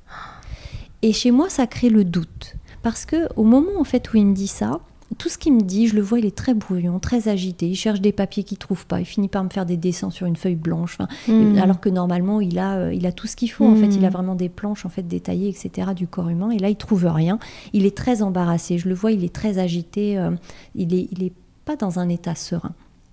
Ce que je comprends aujourd'hui aussi, c'est difficile d'annoncer ça à quelqu'un. C'est ça. C'est un être humain qui s'adresse à nous. Aussi, tu avais la trentaine à peine. Donc... J'avais, à l'époque, je devais avoir, je crois, 36, 37 ans, un truc comme ça. Pas encore d'enfant. C'est ça, en fait, surtout, qui était embarrassant à ce moment-là. Au-delà même de l'embarras, c'est très problématique. C'est-à-dire que, est-ce qu'un jour, je pourrais avoir des enfants ou pas? Je rassure les personnes qui nous écoutent quand même. Je vais très bien aujourd'hui. Donc, voilà, cette histoire finit bien. Donc du coup, effectivement, il me dit que c'est très très grave et que ma vie, en fait, ça va être ça par la suite. Et moi, à l'intérieur de moi, je me dis, il y a un truc qui va pas. Ce qu'il est en train de me dire, ça résonne pas. Je suis pas dans le déni en fait à ce moment-là. C'est juste qu'il y a un truc qui colle pas à ma réalité, à moi, à ma propre vérité. Ouais, c'est cette voix ou cette pensée que tu as, justement, comme tu dis, c'est pas dans le déni, c'est vraiment dans la sérénité. Ouais. C'est fou, tu l'as senti. Non, il y a un truc qui va pas là, c'est pas ça, mais dans la sérénité et l'apaisement. C'est ça. Pour moi, quand on est dans le déni, c'est tu crées de la résistance dans ton corps. Et moi, mon corps était détendu, il était serein, il était apaisé, il était en confiance. Et c'est pour ça que je sais que j'étais pas dans le déni. Je ressentais en fait à l'intérieur une grande paix. Et je me disais, mais il y a un truc qui cloche. Et dans ma tête, en fait, j'allais chercher qu'est-ce qui peut ne pas coller dans l'histoire qu'il est en train de me raconter. Et c'est là, en fait, où j'ai créé du doute par rapport à l'avis médical. Alors, c'est vrai qu'à l'époque, je n'ai pas pensé à prendre un deuxième avis. Mais j'avais déjà vu deux autres spécialistes avant. Un qui m'avait dit que c'était pas très grave et l'autre qui m'avait dit en fait que si, c'était très grave, c'était un cancer. Et ce chirurgien derrière qui m'avait dit... ça va aller, etc. Et puis qui change d'avis derrière. C'est pour moi, en fait, tous les avis... Donc, tu avais quand même les avis, en fait. Tu avais des avis. J'en ai eu avant la première opération, mais du coup, rien ne concordait. En fait, les uns avec les autres, je voyais bien déjà qu'ils n'étaient pas d'accord sur le problème de départ. Donc, je me disais, là, ça prend de l'ampleur, mais qu'est-ce qui me dit, en fait, au final, que c'est vraiment ça? Et encore une fois, je n'étais pas dans le déni, je sentais vraiment de la sérénité à l'intérieur. Donc, le soir, quand je suis rentrée chez moi... Avec tout ça, où il me dit vous appellerez Jocelyne. Et je lui ai dit, mais c'est surréaliste. Jocelyne allait te présenter un programme avec genre de la chimiothérapie derrière, des trucs comme ça. Ouais. Donc un truc sur l'année où tu devais te déplacer à Paris. C'est ça. J'habite à Poitiers en fait à ce moment-là. Ouais. Et le parcours de soins en fait c'est le suivant. J'appelle Jocelyne en fait avec ma feuille de route en fait de mes soins, en gros c'est ça, pour me dire en fait je vais avoir une grosse opération, donc on va essayer de préserver l'utérus parce que on sait pas ce qu'on va trouver, donc du coup il faut faire avec, ou plutôt sans, donc on va essayer de préserver l'utérus, mais c'est pas sûr. Si on peut le préserver, on fait un prélèvement d'ovules en vue d'une PMA, donc pour faire vraiment en fait une grossesse assistée, etc. Voilà, parce que ça peut être compliqué d'avoir des enfants après une opération comme celle-là. Donc, c'est des mots quand même qui font assez peur finalement, genre des mots comme chimiothérapie, comme des mots techniques qu'on comprend peut-être pas. Et ça. Malgré tout ça, toi, tu restais quand même apaisée et dans un état de sérénité par rapport à ça. Quand il me dit après l'opération, vous allez avoir de la radiothérapie, peut-être même de la chimiothérapie, j'ai l'impression qu'il parle à quelqu'un qui est à côté de moi. Comme si c'était pas moi ou déjà plus moi. C'est la pensée qui m'est venue à ce moment-là. C'était là, mais c'est déjà plus là. Ok. Et je ne sais pas d'où viennent ces pensées à ce moment-là. Je ne peux pas l'expliquer. C'est quelque chose que je n'ai jamais connu avant, ou en tout cas que je n'ai jamais laissé entendre. Donc du coup, là, il m'annonce tout ça et puis j'ai une pensée qui me vient et je me dis mais cette cellule, Et si c'était la dernière? Et c'est là, en fait, où le doute a continué. Donc, quand je suis rentrée chez moi, j'étais voir mon mari, je lui ai dit, écoute, voilà. Ah oui, qui attendait dans la voiture, en fait. Il attendait à la maison, en fait, parce qu'on habitait la rue au-dessus. Donc, du coup, je t'ai dit, mais... moi, je m'étais dit, mais oui, je prends mes papiers, je reviens. Voilà, c'est ça. Et quand je suis revenue, mais j'ai pleuré, en fait, dans les bras de mon mari, mais pas parce qu'il y avait ce diagnostic, mais par rapport à la violence des propos. La façon dont c'était dit et transmis. Et j'ai eu beaucoup de colère, en fait, à cette époque-là par rapport aux chirurgiens, et c'est complètement passé, en fait, quand j'ai compris que lui-même déjà n'était pas bien dans cette situation. Il ne pouvait pas me transmettre autre chose que ses propres peurs, peut-être sa colère, sa maladresse aussi. Enfin, j'ai vraiment fait la paix avec tout ça, mais plus tard, quand j'ai été capable, en fait, de voir les choses autrement. Donc du coup, je suis rentrée chez moi et puis j'ai dit à mon mari, bon bah là il va falloir que je prenne les choses en main, parce que moi il est hors de question que l'année prochaine, en fait, celle qui arrive soit celle qui vient de m'être annoncée. Donc du coup, je lui ai dit, écoute, ce soir on va aller chez mes parents et puis on va leur en parler. Je vais leur demander, en fait, dans ma tête, je suis en train de construire un parcours de soins alternatifs. Mon père, il faut savoir, en fait, qu'il est magnétiseur. Il le fait, en fait, gratuitement, en fait, pour les gens. Sinon, il est gendarme. Avant, il était gendarme. Okay. Et ça fait des années, en fait, après sa prise de retraite, qu'il est devenu, en fait, magnétiseur. Et à la base, il voulait être médecin. Et puis, bah, les choses font parfois, la culture familiale fait parfois que à l'époque on fait pas ce qu'on veut, donc il est devenu, en fait, militaire, voilà. Et puis plus tard, bah, effectivement, il a pris un peu sa revanche, entre guillemets, et il est devenu, en fait, magnétiseur. Donc il fait des soins pour les gens. Et je lui dis, bah, mon poupou, puisque je l'appelle comme ça, et, il va falloir que tu m'aides. Je te demande de m'aider par rapport à tout ça. Il me dit oui, bien sûr, évidemment. Et ma maman, en fait, quelques mois avant, a fait une formation pour ce qu'on appelle de la thérapie quantique. Donc c'est prendre le mot, en fait, que l'on a à l'intérieur. Le mot M-A-U-X. Oui. Pour le remettre, en fait, à ce qu'on peut appeler l'univers, la source, Dieu, peu importe. Parce que l'expérience, en fait, a été entendue et que maintenant, on peut retirer ça au profit, en fait, de la guérison, parce qu'on apprend de cette expérience. J'aime beaucoup ce que tu viens de dire, parce que est-ce que ça veut dire, parce que moi, je crois beaucoup en ça, que le corps, notre corps nous parle, à travers des émotions, des états, ou bien à travers aussi, du coup, des maladies parfois, si ça fait longtemps qu'on l'a pas écouté. Donc est-ce que ça veut dire ça, genre c'est bon, j'ai compris le message, donc la maladie n'a pas lieu d'être, elle peut être retirée parce que j'ai compris le message? Ouais. Pour moi, en tout cas, c'est comme ça que je l'ai vécu. Voilà. Donc du coup, j'ai déjà 2 personnes, en fait, pour m'aider.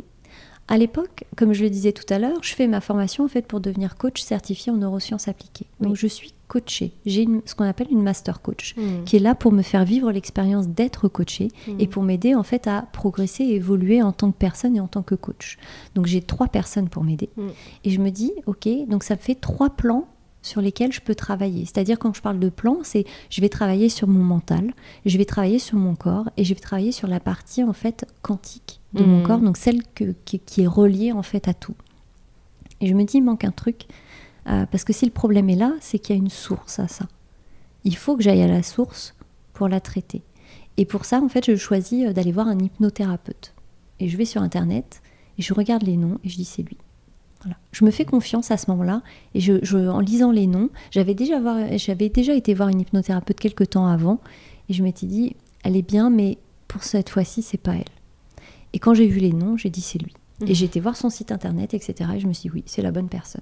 Et j'y suis allée. Donc, en fait, j'ai créé un peu mon équipe des 4 fantastiques, je les appelle comme ça. Et ils m'ont aidée, parce que derrière, ce qu'il faut savoir, c'est que... quand je suis sortie du cabinet du chirurgien, je lui ai dit, mais la prochaine étape, c'est quoi? Et il m'a dit, c'est un IRM et un TEP scan, donc c'est des systèmes d'imagerie pour voir à l'intérieur du corps. Et il m'a dit, c'est là qu'on va se rendre compte de l'étendue des dégâts. Voilà les mots qu'il a utilisés. Les dégâts. Ouais, l'étendue des dégâts. C'est très choquant. Et du coup, c'était cette IRM avait lieu combien de semaines après ce rendez-vous? Genre ton plan avec tes 4 fantastiques? C'était très court dans le temps, parce que les examens étaient vraiment prévus pour... comme c'était très grave, je passais en priorité. Donc ils étaient prévus, mon rendez-vous était le 5 janvier, de mémoire je crois que les rendez-vous suivants, c'était une semaine ou 10 jours après, et après 2 semaines et demie après. Donc tout de suite tu t'es mis en mode action en allant chercher tes quatre fantastiques. J'avais plus le choix, j'étais en survie. On était en train de m'annoncer que possiblement j'étais très malade.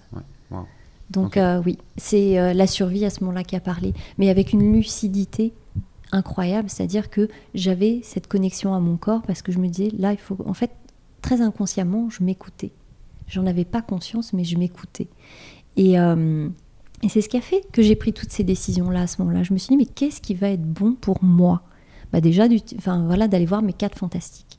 Et quand je suis je vais faire très court parce que sinon je vais vous garder avec moi 3 jours mais ce qui s'est passé c'est qu'effectivement j'ai fait ces séances avec chacun, j'ai eu des discussions en fait qui ont été très profondes aussi avec mes parents et notamment avec ma maman, où on a parlé en fait de notre lignée féminine, de soigner en fait notre lignée et de la guérir, puisqu'il y avait déjà eu en fait ma grand-mère maternelle est décédée d'un cancer du col de l'utérus.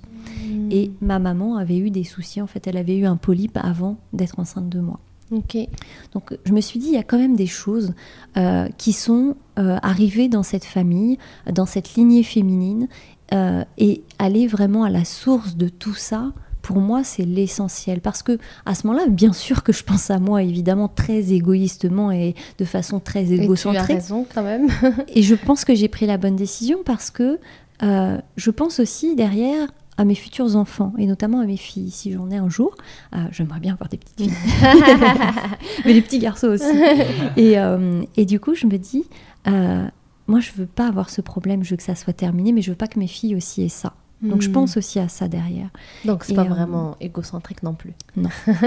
Je suis quand même en lien, en fait, avec moi, mais aussi avec les femmes qui m'ont précédée. Et celles qui seront plus tard, en fait, là aussi. Donc, je fais ça, en fait, dans cette idée. Mais je n'ai pas encore conscience, tu vois, de tout ça à ce moment-là.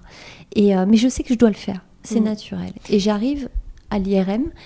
Et en fait, il se passe un truc incroyable, quand même. C'est que je passe mon examen. Je tombe sur une infirmière formidable qui m'accompagne extrêmement bien, qui est d'une extrême gentillesse, beaucoup de bienveillance. Et jusqu'au bout, en fait, du truc, vraiment, elle est là. Elle m'enveloppe de toute sa douceur et de son professionnalisme aussi. Et au moment d'avoir mes résultats, j'entends « Madame Servanti, c'est vos résultats ?» Et là, une panne de courant. Au moment où je vais me lever, il y a une panne de courant. C'est vrai, j'avais oublié ça. Je me dis, c'est complètement surréaliste. Et je rigole parce que je me dis, mais c'est fou. Il y a 3 personnes devant moi qui viennent de passer, qui ont eu leurs résultats et tout, et elles sont parties avec. Et là, à ce moment-là, il n'y a plus de courant. En plus, elle t'appelle d'abord. Et elle m'appelle. Et donc, j'attends, et puis il y a l'infirmière qui sort, qui dit « Est-ce que tout le monde va bien ?» Elle dit « Nous, on a quelqu'un qui est coincé dans la machine, mais rassurez-vous, on est en train de la sortir. » Ça fait rire un peu les gens, il y en a qui rient un peu jaune. Moi, ça me fait rire parce que je me dis « Mais c'est fou, en fait, c'est ce qui est en train de se passer. » Et puis, la secrétaire me dit, au bout de quelques minutes, elle me dit « En fait, on n'arrive pas à régler le problème. Donc, du coup, ce qu'on va faire, c'est qu'on va vous demander de repasser dans l'après-midi. » Je dis « Oui, mais...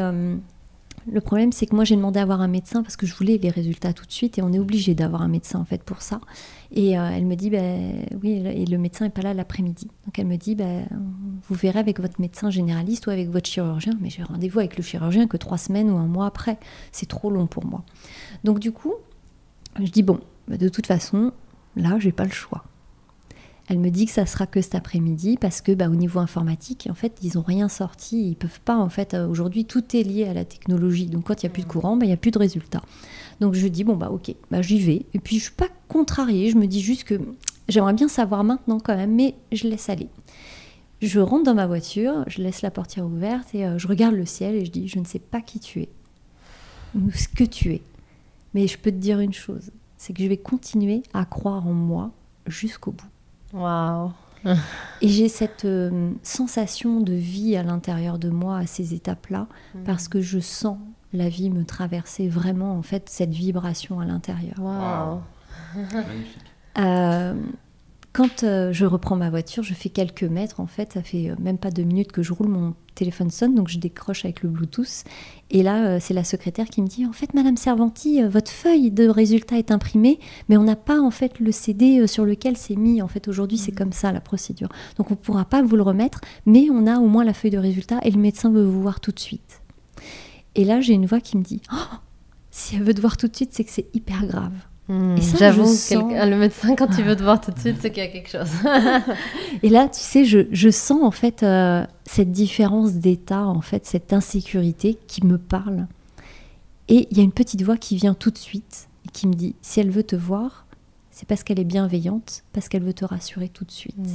En fait, ça me rappelle que tu choisis en fait, tes histoires. Ouais. Toi aussi, comme ton mari, Ludovic Leroux, nous a expliqué dans le podcast, c'est que j'ai toujours le choix d'interpréter les choses à ma manière, comme j'ai envie. Il n'y a pas de règle, en fait. Je choisis l'histoire que je veux entendre et que je veux croire. Donc, c'est magnifique. Ce qui va tout, pour moi, en fait, ce qui change tout, c'est que je peux croire la voix de mon insécurité ou je peux croire ma voix de la sécurité. Voilà. On a toujours les deux, en fait. Ouais. Tu as toujours le choix de ça. C'est juste, en fait, que dans le quotidien, on n'en a pas conscience. Donc, en fait, on laisse faire. On est en mode automatique parce que... on n'a pas appris à écouter ça chez nous. On n'a pas appris à écouter notre corps, mais à écouter un mental, en fait, mais qui n'est que le résultat de ce que le corps perçoit. Donc, en fait, pour faire très court et pour vous expliquer comment ça fonctionne, votre corps, en fait, lui, donc avec les portes qu'il a, va capter de la sécurité ou de l'insécurité, que ça soit vrai ou pas d'ailleurs. C'est juste, en fait, par rapport à ce qu'il a déjà enregistré qu'il va capter ces stimuli, sécures ou insécures. Dans sa base de données, c'est répertorié comme ça. Mais quand tu dis que ce soit vrai ou pas, c'est-à-dire qu'il y ait vraiment danger ou pas, en fait. Okay. C'est ça. Je vais te donner un exemple. Moi, j'avais très peur, en fait, des abeilles, des guêpes, des frelons, des bourdons, etc. Mais parce que quand j'étais petite, en fait, ma tante en avait peur et elle a eu des gestes sécuritaires envers moi. C'est ce qu'elle pensait, en fait, elle pensait bien faire. C'est-à-dire qu'elle mettait sa main devant sa bouche et elle se figeait. Et quand j'étais à côté d'elle, elle faisait la même chose, mais elle le faisait aussi sur moi. Donc, une main sur sa bouche, une main sur la mienne, et elle me collait contre elle. Donc, moi, j'ai appris, non pas à avoir peur de ces insectes-là, mais du bruit qu'ils font. Donc, ça veut dire qu'à 10 jardins de chez moi, quand il y a une tondeuse à gazon, le bruit peut ressembler à ça, et je peux avoir peur. En tout cas, je pouvais avoir peur, parce que ça, c'est des choses que j'ai changées.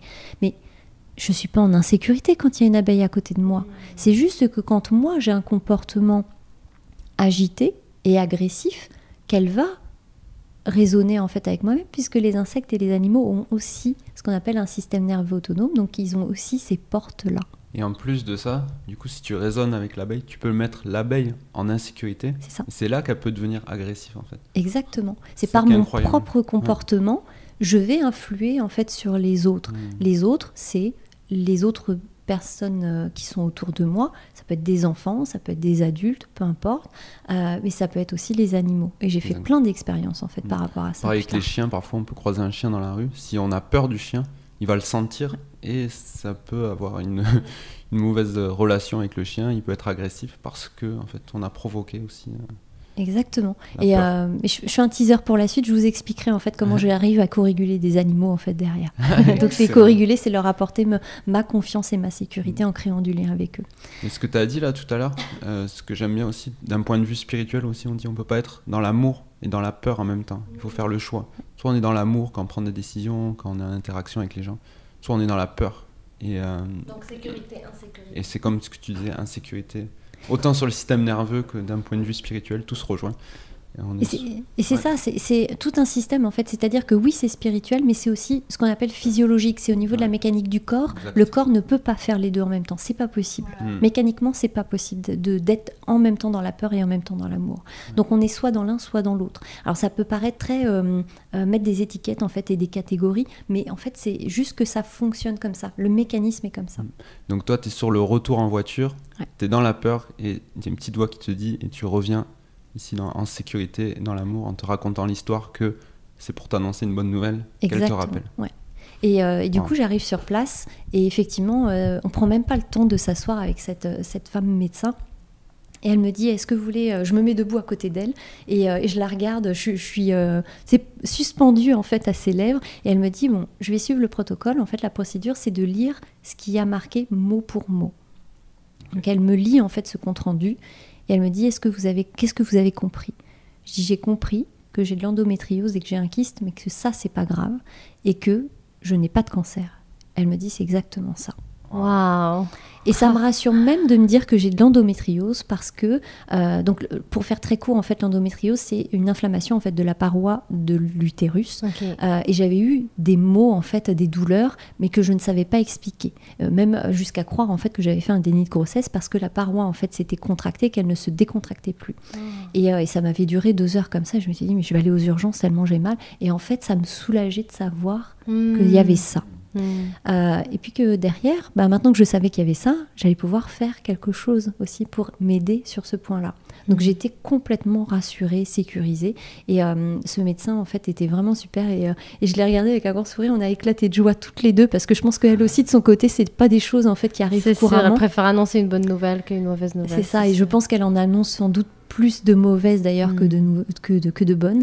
Et du coup, on s'est pris dans les bras et on était trop contentes l'une pour l'autre. C'était vraiment un moment, tu vois, pour moi, de sororité. J'appelle ça comme ça. C'est vraiment entre femmes, entre sœurs, où on se soutient l'une l'autre et où on fait les choses ensemble aussi. On se soutient. Ouais. Je vais aller très vite sur la suite, en fait, sur le TEP scan. Donc, c'est un gros système d'imagerie où on prend 400-450 photos à peu près. En tout cas, c'est ce qu'on m'expliquait. Pour mettre les rassembler, les mettre en 3D pour vérifier, en fait, que vraiment tous les recoins, en fait, du corps. Donc, même si tu as le résultat qui dit que tu n'as pas de cancer, là, tu vas quand même reconfirmer avec un autre examen. Ouais. Et j'y vais, je fais les démarches, en fait, jusqu'au bout en me disant, je vais devenir coach. Si un jour, j'ai une jeune femme qui vient me voir pour me dire, ben, voilà l'expérience que je vais avoir à vivre, je veux pouvoir l'aider en fait et la soutenir jusqu'au bout. Donc j'y vais en fait en observateur, en me disant je vais observer comment ça se passe, comme ça je pourrais le raconter peut-être à cette personne-là qui viendra peut-être un jour lui expliquer toutes les étapes en fait, comment ça peut fonctionner si elle suit le même chemin que moi à ce moment-là. Et je suis contente de l'avoir fait parce que j'ai 3 personnes qui sont venues me voir plus tard pour ça, sans connaître mon histoire en fait, et sans que je connaisse la leur. Elles sont venues à moi et elles m'en ont parlé dans l'échange en fait de coaching qu'on a eu. Donc c'était parfait. Et pour faire très court, en fait, l'IRM se passe avec un environnement en fait qui est heureusement pour moi, j'étais préparée à ça, mais on voit les gens me regardent avec ce qu'on pourrait dire de la pitié. On m'ouvre un dossier en fait pour que j'ai accès en fait à que tout le CHU ait accès à mon dossier. Et la dame me dit bah oui je fais ça et je lui dis mais c'est pas la peine. Je dis parce que c'est la seule fois où je vais venir. Et elle me regarde genre mais elle a pas compris encore. Elle, elle fait le déni. Ouais, c'est ça. Et je lui dis non mais moi je pense très honnêtement qu'on va rien trouver. Et je dis, il n'y avait rien sur l'IRM, il n'y a pas de raison en fait, qu'il y ait quelque chose sur le TEP scan. Et le médecin, d'ailleurs, là, avant, me l'a dit. Et elle me dit, elle regarde ma mère, elle dit, mais il faut l'emmener voir quelqu'un pour la soutenir. Oh là là. Et ma mère la regarde et dit, ma fille sait très bien ce qu'elle est en train de dire. Oh, punaise. Voilà. Donc ma mère me soutient aussi. Ouais, c'est ça. Et c'est vrai que je comprends en fait cette secrétaire à ce moment-là parce que quand je vois l'environnement dans lequel elle est tous les jours, ces personnes qui sont malades, qui ont perdu leurs cheveux, qui ont le teint très jaune, très gris, vraiment des personnes qui sont malades. Donc elle voit plus non plus. Exact, ouais, c'est ça. Pour elle, je fais déjà partie de ces personnes-là. Donc je comprends en même temps. Et j'ai beaucoup de compassion en fait à ce moment-là parce que je me dis waouh, ça doit pas être facile de faire le métier qu'elle fait. Il faut vraiment qu'elle s'accroche en fait tous les jours, quoi. Et je l'aime. Je l'aime, cette dame, parce que... tu lui envoies de l'amour. Ouais. Parce que je me dis, ça, vraiment, ça ne doit pas être facile. Et elle fait un boulot...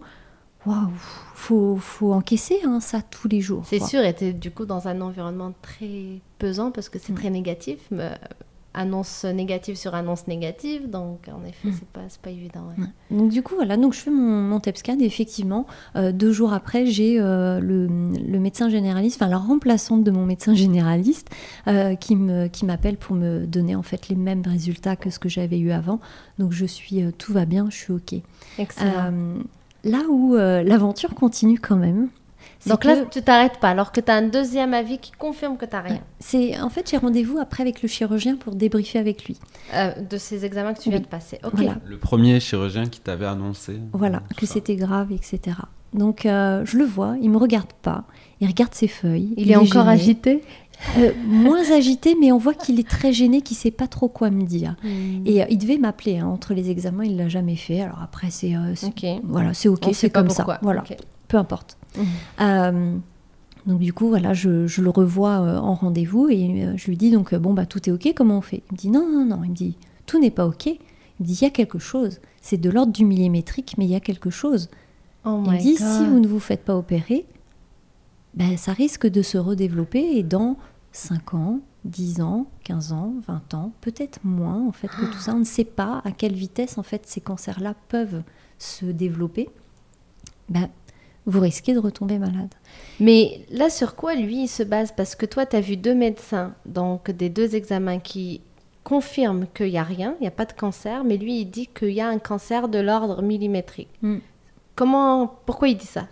Pour lui, c'est toujours cette cellule, en fait, qui est sur le bord de la biopsie et qui, normalement, en fait, a forcément évolué vers l'intérieur de l'utérus.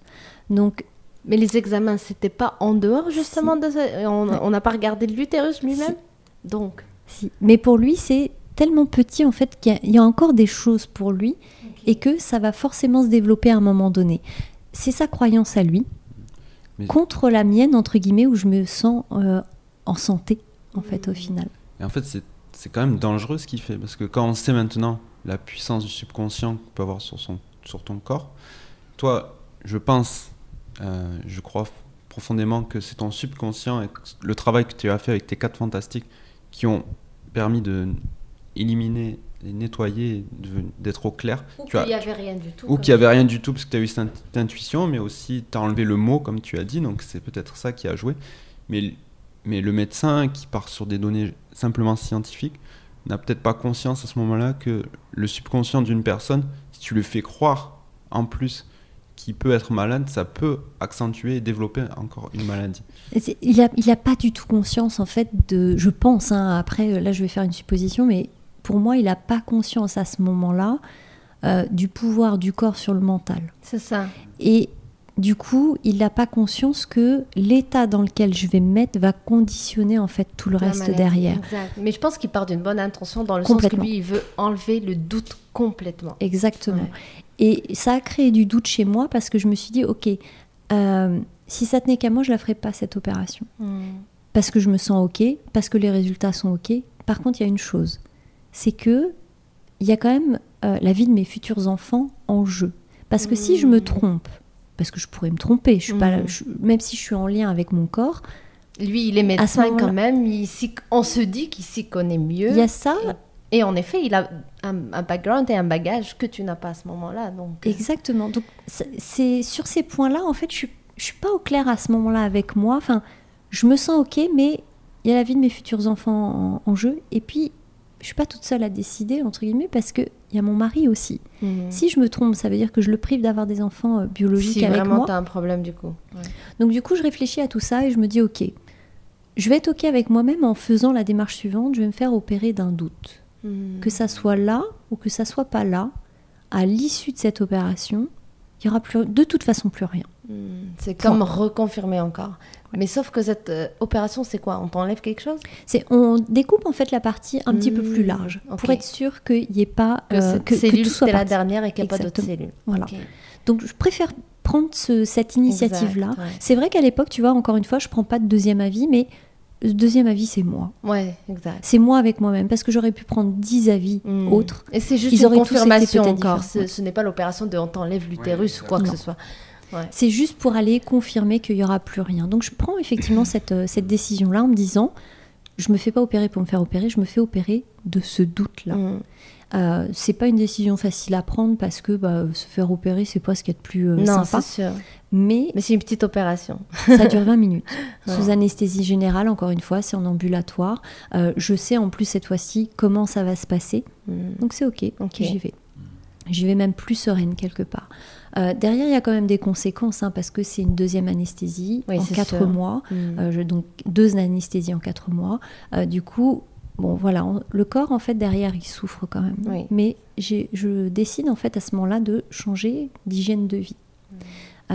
Et pour moi, c'est au-delà même de l'hygiène, c'est je décide de changer ma vision de ma vie, mais de mon corps, en passant d'abord par mon corps. Okay. Donc derrière, je décide de prendre plus soin de moi avant toute chose. Parce que je me rends compte qu'en prenant en fait soin de moi, je prends soin de mon premier outil. Peu importe que je sois à titre personnel ou professionnel, je suis mon premier outil. Donc je décide en fait de développer ça dans ma vie. Donc je prends des décisions. Je fais attention à mon alimentation. Je bois beaucoup plus d'eau. J'oubliais de boire en fait dans la journée. Et du coup... elle me fait penser à boire. Je bois un verre d'eau.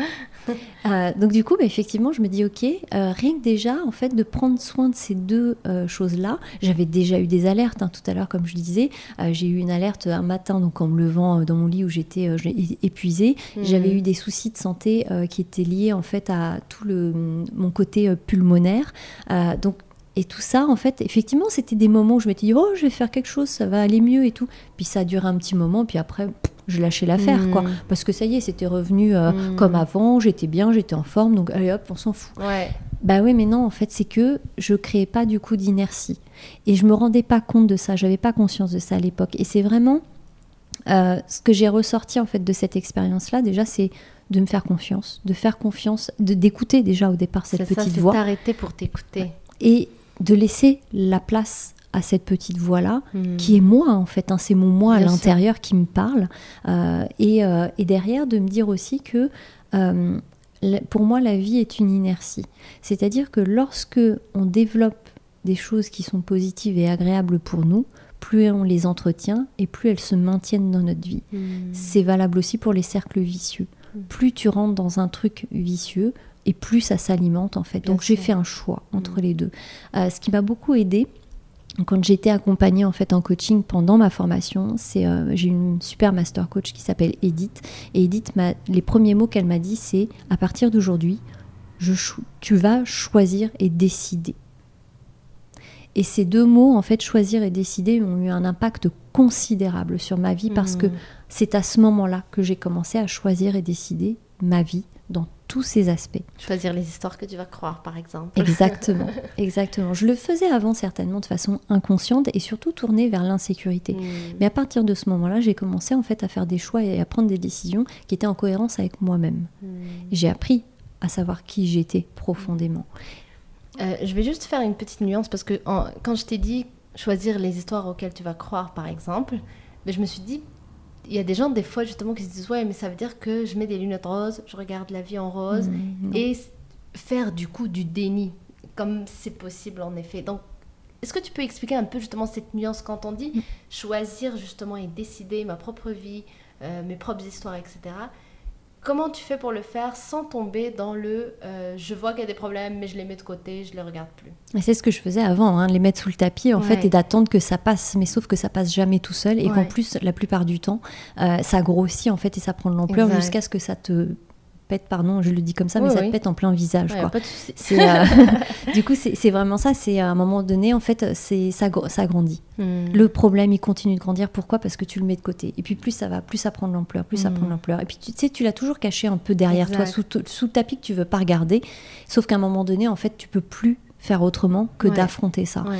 Et aujourd'hui, c'est vraiment quelque chose pour moi que je garde en tête. Je préfère le régler tout de suite, plutôt que quand il y a un écart qui est tellement grand que ça devient presque insurmontable en fait de régler ça. Mais c'est ce que j'ai appris en fait sur les dernières années. Et c'est pas long en fait à apprendre parce que comme je le disais tout à l'heure, j'ai commencé à faire à être formée en fait pour être coach donc en neurosciences appliquées en novembre 2016 et là au jour où on parle, on est le 2 août 2019. Exact. Donc ça a été très rapide, mais pourquoi ? Mais parce que j'ai appris à le faire. Donc derrière, c'est vraiment en fait d'apprendre qui je suis, de se poser. Moi, je dis toujours aux personnes que j'accompagne, à mes coachés, c'est je vais vous poser de meilleures questions que ce que vous vous posez en rumination, et d'avoir quelqu'un en fait qui est à côté. Qui accompagne en fait cette démarche-là, c'est très aidant parce qu'elle a une vision en fait qui est toute neuve de ta vie. Et du coup, toi, tu es toujours en fait enfermé dans ces questions-là. Mais moi, je me pose jamais la question aujourd'hui pourquoi ça m'arrive à moi, par exemple, ou pourquoi les choses sont comme ça. Non, c'est justement les questions qui te font ruminer. Ouais. Parce qu'il n'y a pas de réponse logique, en fait, dans notre vie. Tout est émotion, en fait, et énergie chez nous. Mais que ça soit une énergie physique l'émotion, en fait, l'émotion, c'est de l'énergie en fait à l'intérieur de soi. L'émotion, elle est là physiquement en fait dans notre corps. Donc si je vais pas à la source de ça, je n'ai pas de réponse en fait. Je vais avoir une réponse logique, mais qui correspond pas du tout en fait à la réalité. C'est pourquoi est-ce que je me sens pas bien? Parce que je souffre. Ah, ok, super. Et pourquoi je souffre? Parce que ça me fait du mal. Ok. Et en fait, tu vas tourner en boucle sur des trucs comme ça. Et en plus, souvent, derrière, on a tendance à se victimiser en disant, mais c'est la faute de l'autre, parce qu'il m'a fait ci, ou il m'a fait ça, ou c'est lui, regarde ce que t'as fait, c'est de ta faute. Ouais, mais en fait... ça t'aide pas. Non, ça t'aide pas. Savoir c'est la faute de qui, on s'en fout. En fait, c'est que ça t'empêche de prendre tes responsabilités. Mais... Et donc de changer la situation. Mais oui.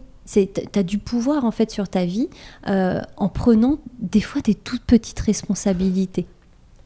Oui, non, tout simplement, par rapport aux lunettes roses de tout à l'heure, en fait, le fait d'être en sécurité ou en insécurité, dans l'amour ou dans la peur, finalement, c'est quand tu affrontes une situation, si tu es en sécurité et dans l'amour, c'est que tu la vois telle qu'elle est et tu prends des décisions conscientes dessus pour la faire évoluer. Donc, c'est pas de mettre des lunettes roses, de la mettre sous le tapis, justement, au contraire. C'est d'en prendre main de cette situation et de se raconter une histoire objective et aidante. Je vais te donner en fait le schéma que moi j'utilise quand j'accompagne les gens. Ton corps en fait et ton cerveau se posent chacun une question. D'abord, ton corps en fait va se poser la question suivante, c'est est-ce que je suis en sécurité ou en insécurité? Alors quand je parle de ça, c'est de confort ou d'inconfort des fois. Si tu es assis sur un stylo, c'est de l'inconfort, on est d'accord. Tu vas regarder sous ta cuisse, tu vas dire c'est inconfortable et tu vas dire ah oui, en fait c'était un stylo, pof, tu le poses sur la table et derrière tu retrouves ton confort. Donc tu es en sécurité en fait. Des fois c'est juste ça, c'est juste de l'inconfort. Mais effectivement, voilà, si tu es assis sur, je sais pas, un truc un peu dangereux, là, c'est de l'insécurité, tu vois. Ouais. Donc, c'est vraiment de faire la part de ça. Mais le corps se pose la question, est-ce que je suis sécure ou insécure? Ok. Et selon la réponse qu'il va donner, en fait, il va envoyer un signal au cerveau qui ne sera pas le même, selon si c'est sécure ou insécure, encore une fois. Et le cerveau, lui, va se poser une question, c'est qu'est-ce qui est important pour moi? Toujours.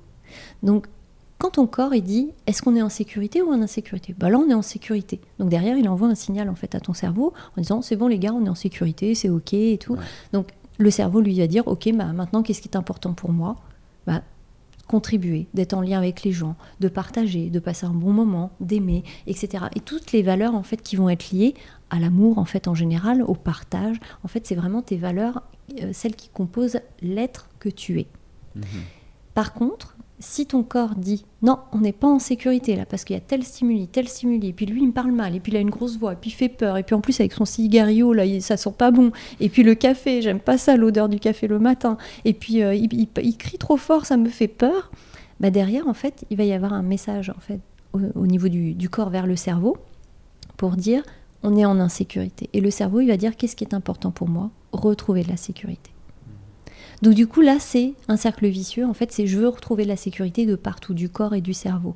Donc à ce moment là en fait tu n'exprimes jamais la personne que tu es et surtout tu n'es plus en lien avec toi mais uniquement en fait avec ta perception de cette peur là. Donc derrière ta petite voix tu peux pas l'écouter. Donc c'est toujours d'arriver à retrouver ce lien à soi, mais ça se cultive, ça s'apprend déjà au départ et ça se cultive. Wow, excellent. Du coup peut-être pour revenir à l'histoire, tu as fait cette deuxième opération pour confirmer, pour enlever ou pas ce doute. Ouais. Donc suspense, qu'est-ce qui s'est passé? Eh bien écoute, le jour de mon anniversaire, j'ai appris que j'étais certifiée coach en neurosciences appliquées et une heure après, j'ai le chirurgien qui m'a appelée pour me dire c'est strictement clean, vous êtes OK. Le même jour, à une heure d'intervalle. Voilà. Donc pour moi, c'était... puis quelques jours après, je partais à Barcelone avec une de mes meilleures amies pour son enterrement de vie de jeune fille. Donc c'était vraiment, en fait, tu vois, ma semaine... voilà, exactement. Ça a été la fête pour toutes ces raisons-là. Et même si j'étais très, très fatiguée de cette deuxième opération, j'ai eu du mal à m'en remettre parce que physiquement, en fait, il me fallait vraiment en fait, prendre soin de mon corps et que je ne savais pas encore faire. À l'intérieur, je sentais la vie vraiment, tu vois, la vibrance en fait, de cette vie-là à l'intérieur. Donc tout à l'heure, je parlais d'hygiène de vie et j'ai parlé de l'alimentation et l'hydratation, mais j'ai aussi appris en fait, au fur et à mesure à créer d'autres choses, à bouger mon corps, à le mettre en mouvement régulièrement, à apprendre ce dont il avait besoin. Est-ce que c'était plutôt une activité physique intense ou une activité physique relaxante, pour aller en profondeur.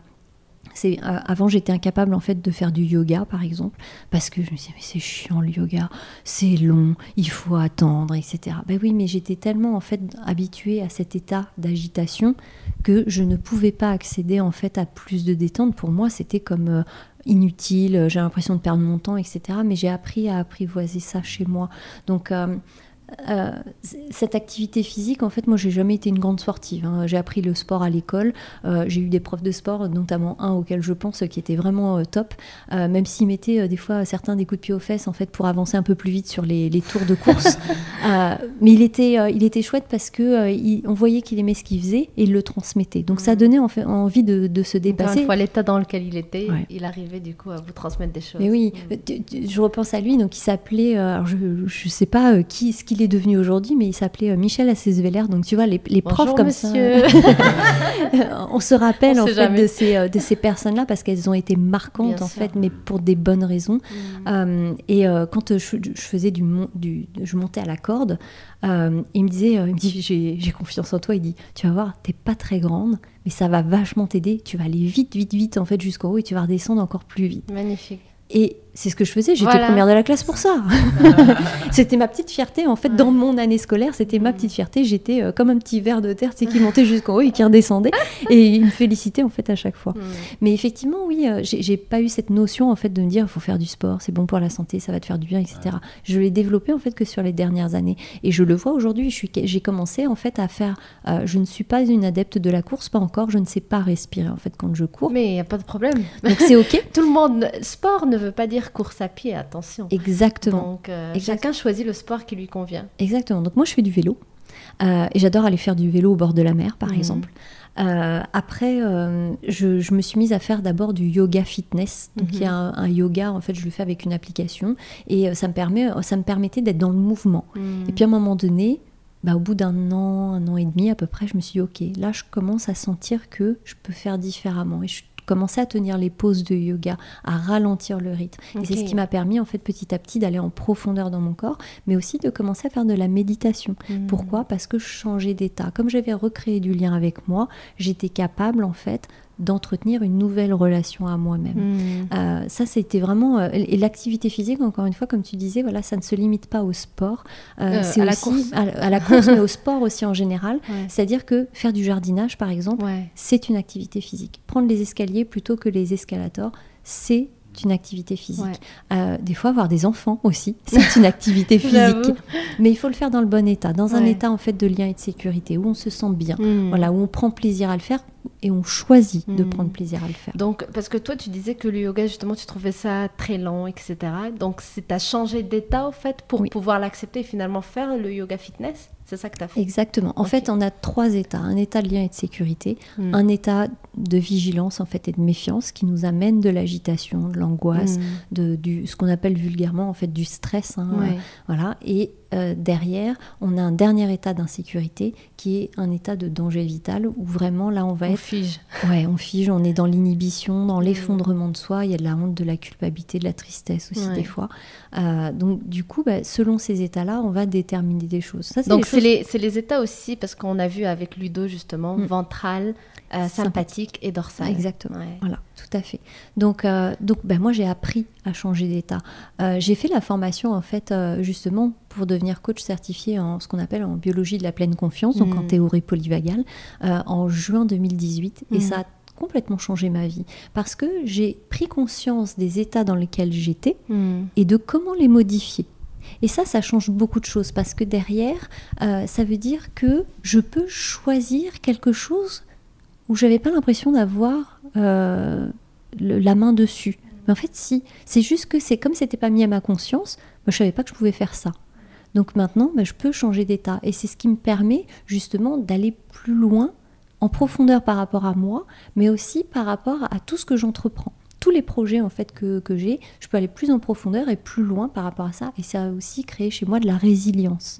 C'est-à-dire qu'avant, dès que ça ne marchait pas, je me disais « oh, je suis nulle ». Vous voyez, comme ça revient. Voilà. Et puis, en fait, au final, je me suis dit « non, attends, reprends un peu de respiration ». Pour moi, la respiration, c'est pareil, ça fait partie de cette hygiène de vie, en fait, de cette vision que j'ai de la vie aujourd'hui.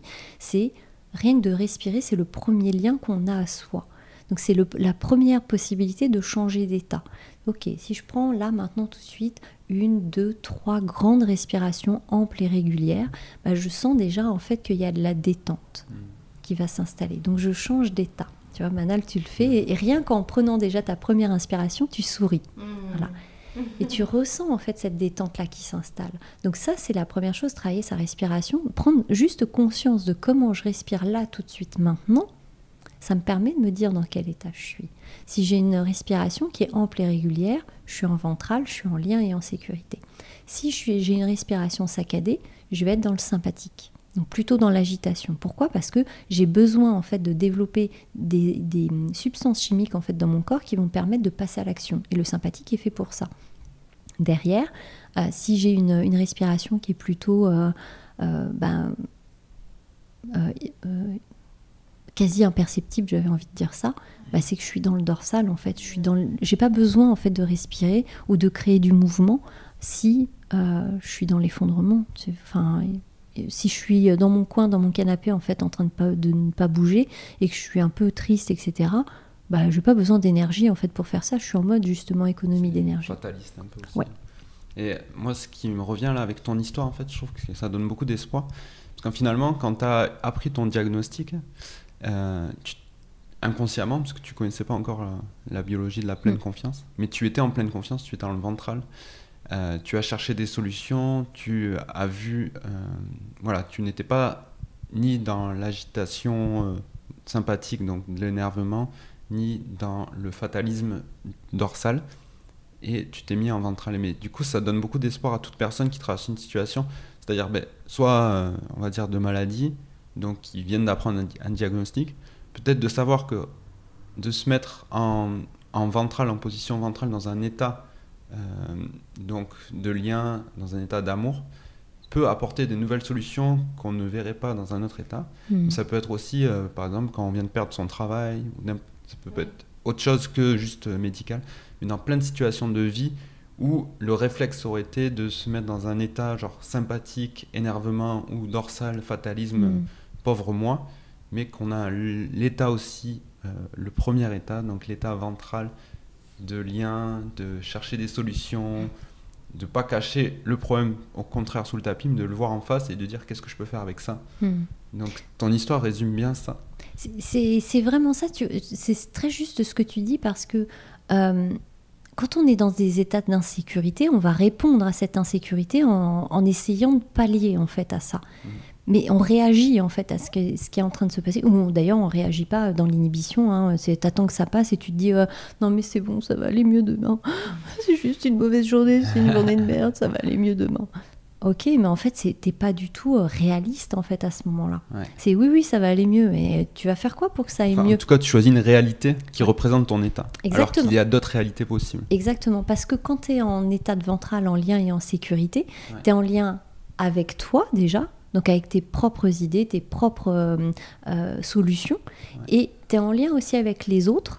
Parfois, c'est d'aller chercher de la ressource à l'extérieur, une personne qui va pouvoir t'apporter une réponse ou du soutien, en fait, juste ça. Et tu es en lien aussi avec l'environnement, c'est-à-dire que quand tu n'es pas bien en endroit, tu peux bouger aussi, mais pas par fuite, mais parce que tu sais que tu seras mieux dans un environnement qui sera plus propice à tel ou tel développement.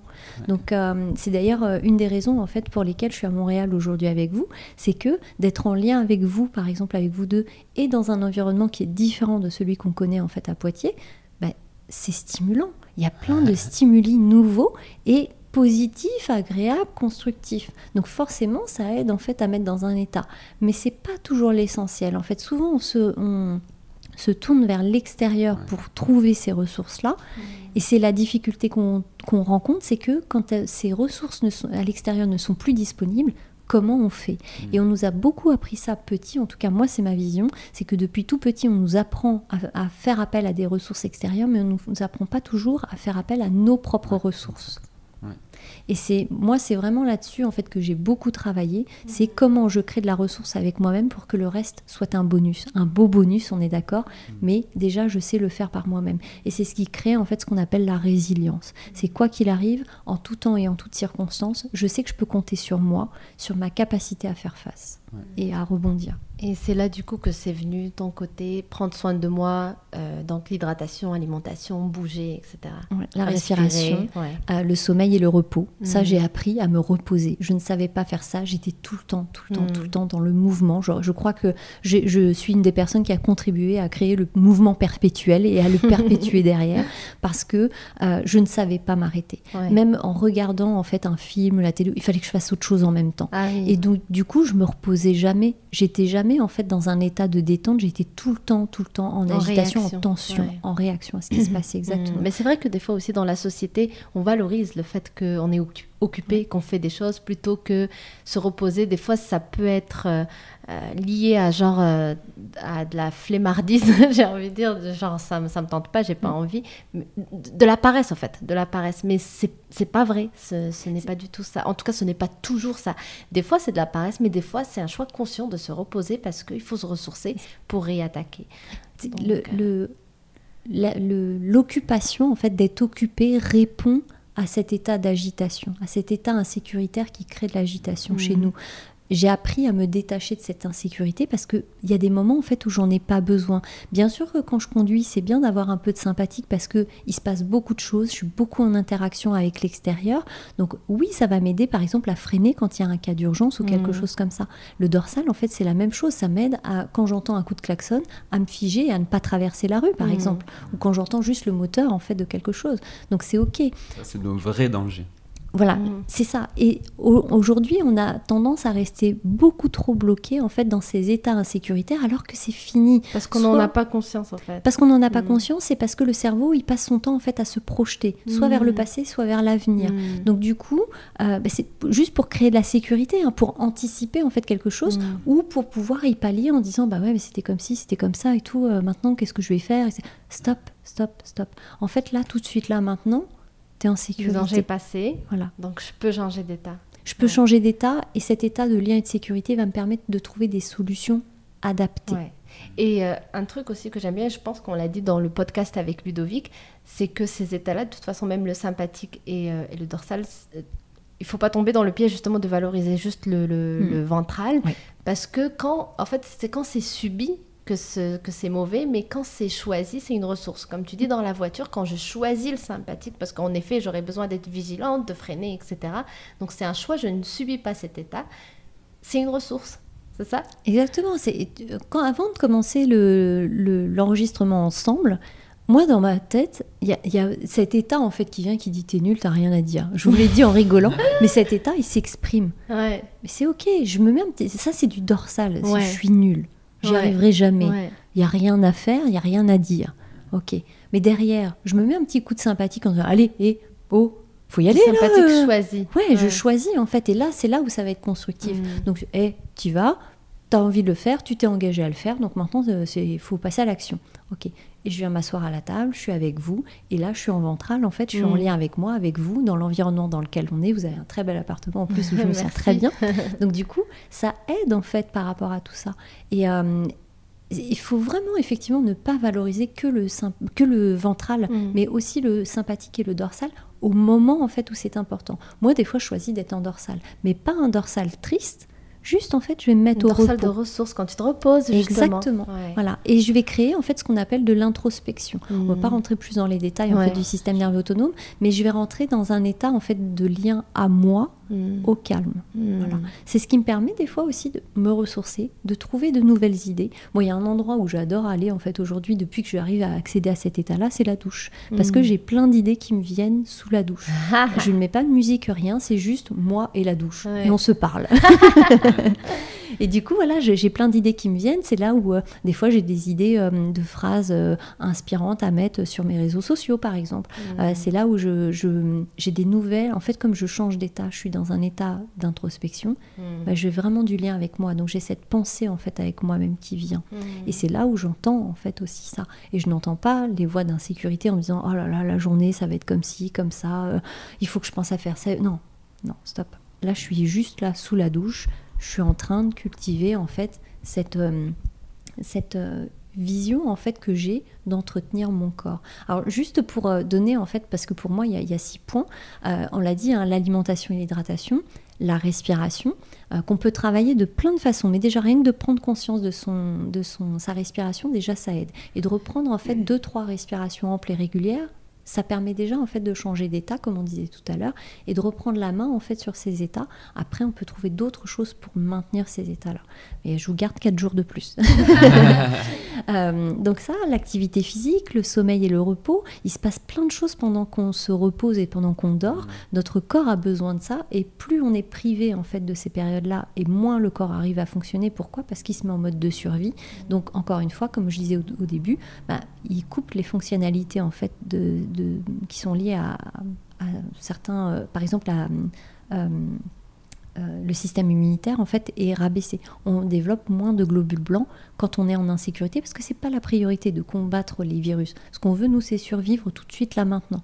Donc il y a plein de fonctionnalités de notre corps qui ne fonctionnent pas quand on est en état insécuritaire, mais on a besoin en fait de ça. De pouvoir en fait renouveler cette partie-là de nous. Donc le sommeil est hyper important, d'avoir un sommeil de qualité et du repos aussi des fois dans la journée. Ça m'arrive moi d'aller me poser 5-10 minutes, un quart d'heure entre midi et 2 par exemple, ou entre 2 rendez-vous, pour dire là j'ai besoin de me ressourcer parce que y a telle ou telle raison qui a fait que ça a impacté en fait mon capital de vitalité, on va l'appeler comme ça. Donc il faut que je recrée en fait de l'énergie. Après, donc on a dit respiration, activité physique, alimentation, hydratation. Alimentation, hydratation, c'est l'essence et l'huile en fait de votre voiture. Donc je peux pas tout développer, mais donner en fait des aliments qui sont riches en nutriments à votre corps, c'est ce qui va vraiment aider le corps à avoir une vraie énergie, et pas une énergie lourde, une énergie où on se sent léger, plein d'envie, etc. Parce que ça aussi, ça joue sur nos états. De manger trop gras, trop salé, d'oublier de boire, le corps ne fonctionne en fait en état insécuritaire, dépense beaucoup d'énergie mais n'en recrée pas. Du coup, le sommeil et le repos, voilà.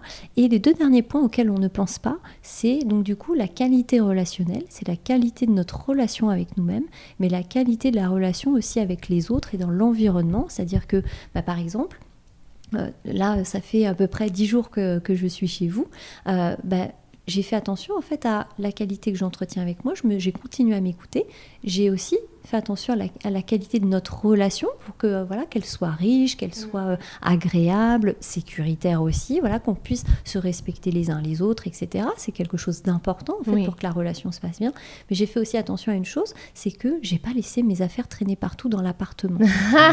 J'avoue. Et c'est ce qui fait que... C'est parfait. Mais c'est agréable en fait d'être dans un environnement qui nous ressemble, entre guillemets, en fait, qui ressemble à ce dont on a besoin pour se sentir bien.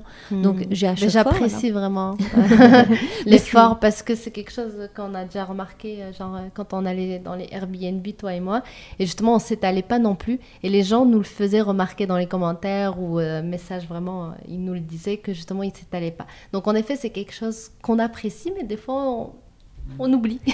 Et en plus, on n'en a pas conscience parce que en fait, c'est lié à nos états. Moi, depuis que j'ai des états où je suis plus calme et plus connectée à moi-même, en fait, aux autres, encore une fois, et à l'environnement, j'ai un bureau qui est rangé. Ouais. Avant, c'était un bazar. En fait, j'avais des papiers qui s'empilaient, des livres, des trucs. Mon bureau, il était plein.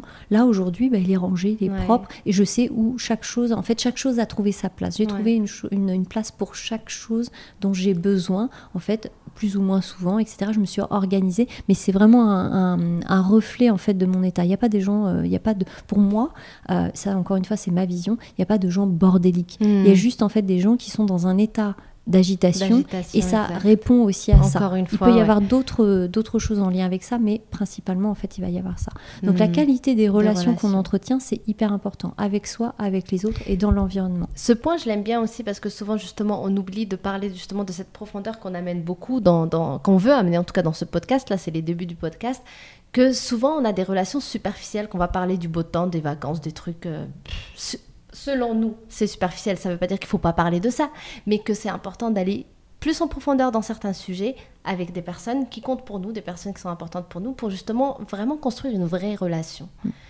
Donc, et cette relation, tu ne peux encore une fois la construire qu'en ventral, parce que sinon tu vas toujours être dans la méfiance de dire « ouais, ils sont sympas, mais... » Ils sont peut-être un peu trop sympas. Tu sais, j'ai une collègue à une époque qui m'a dit...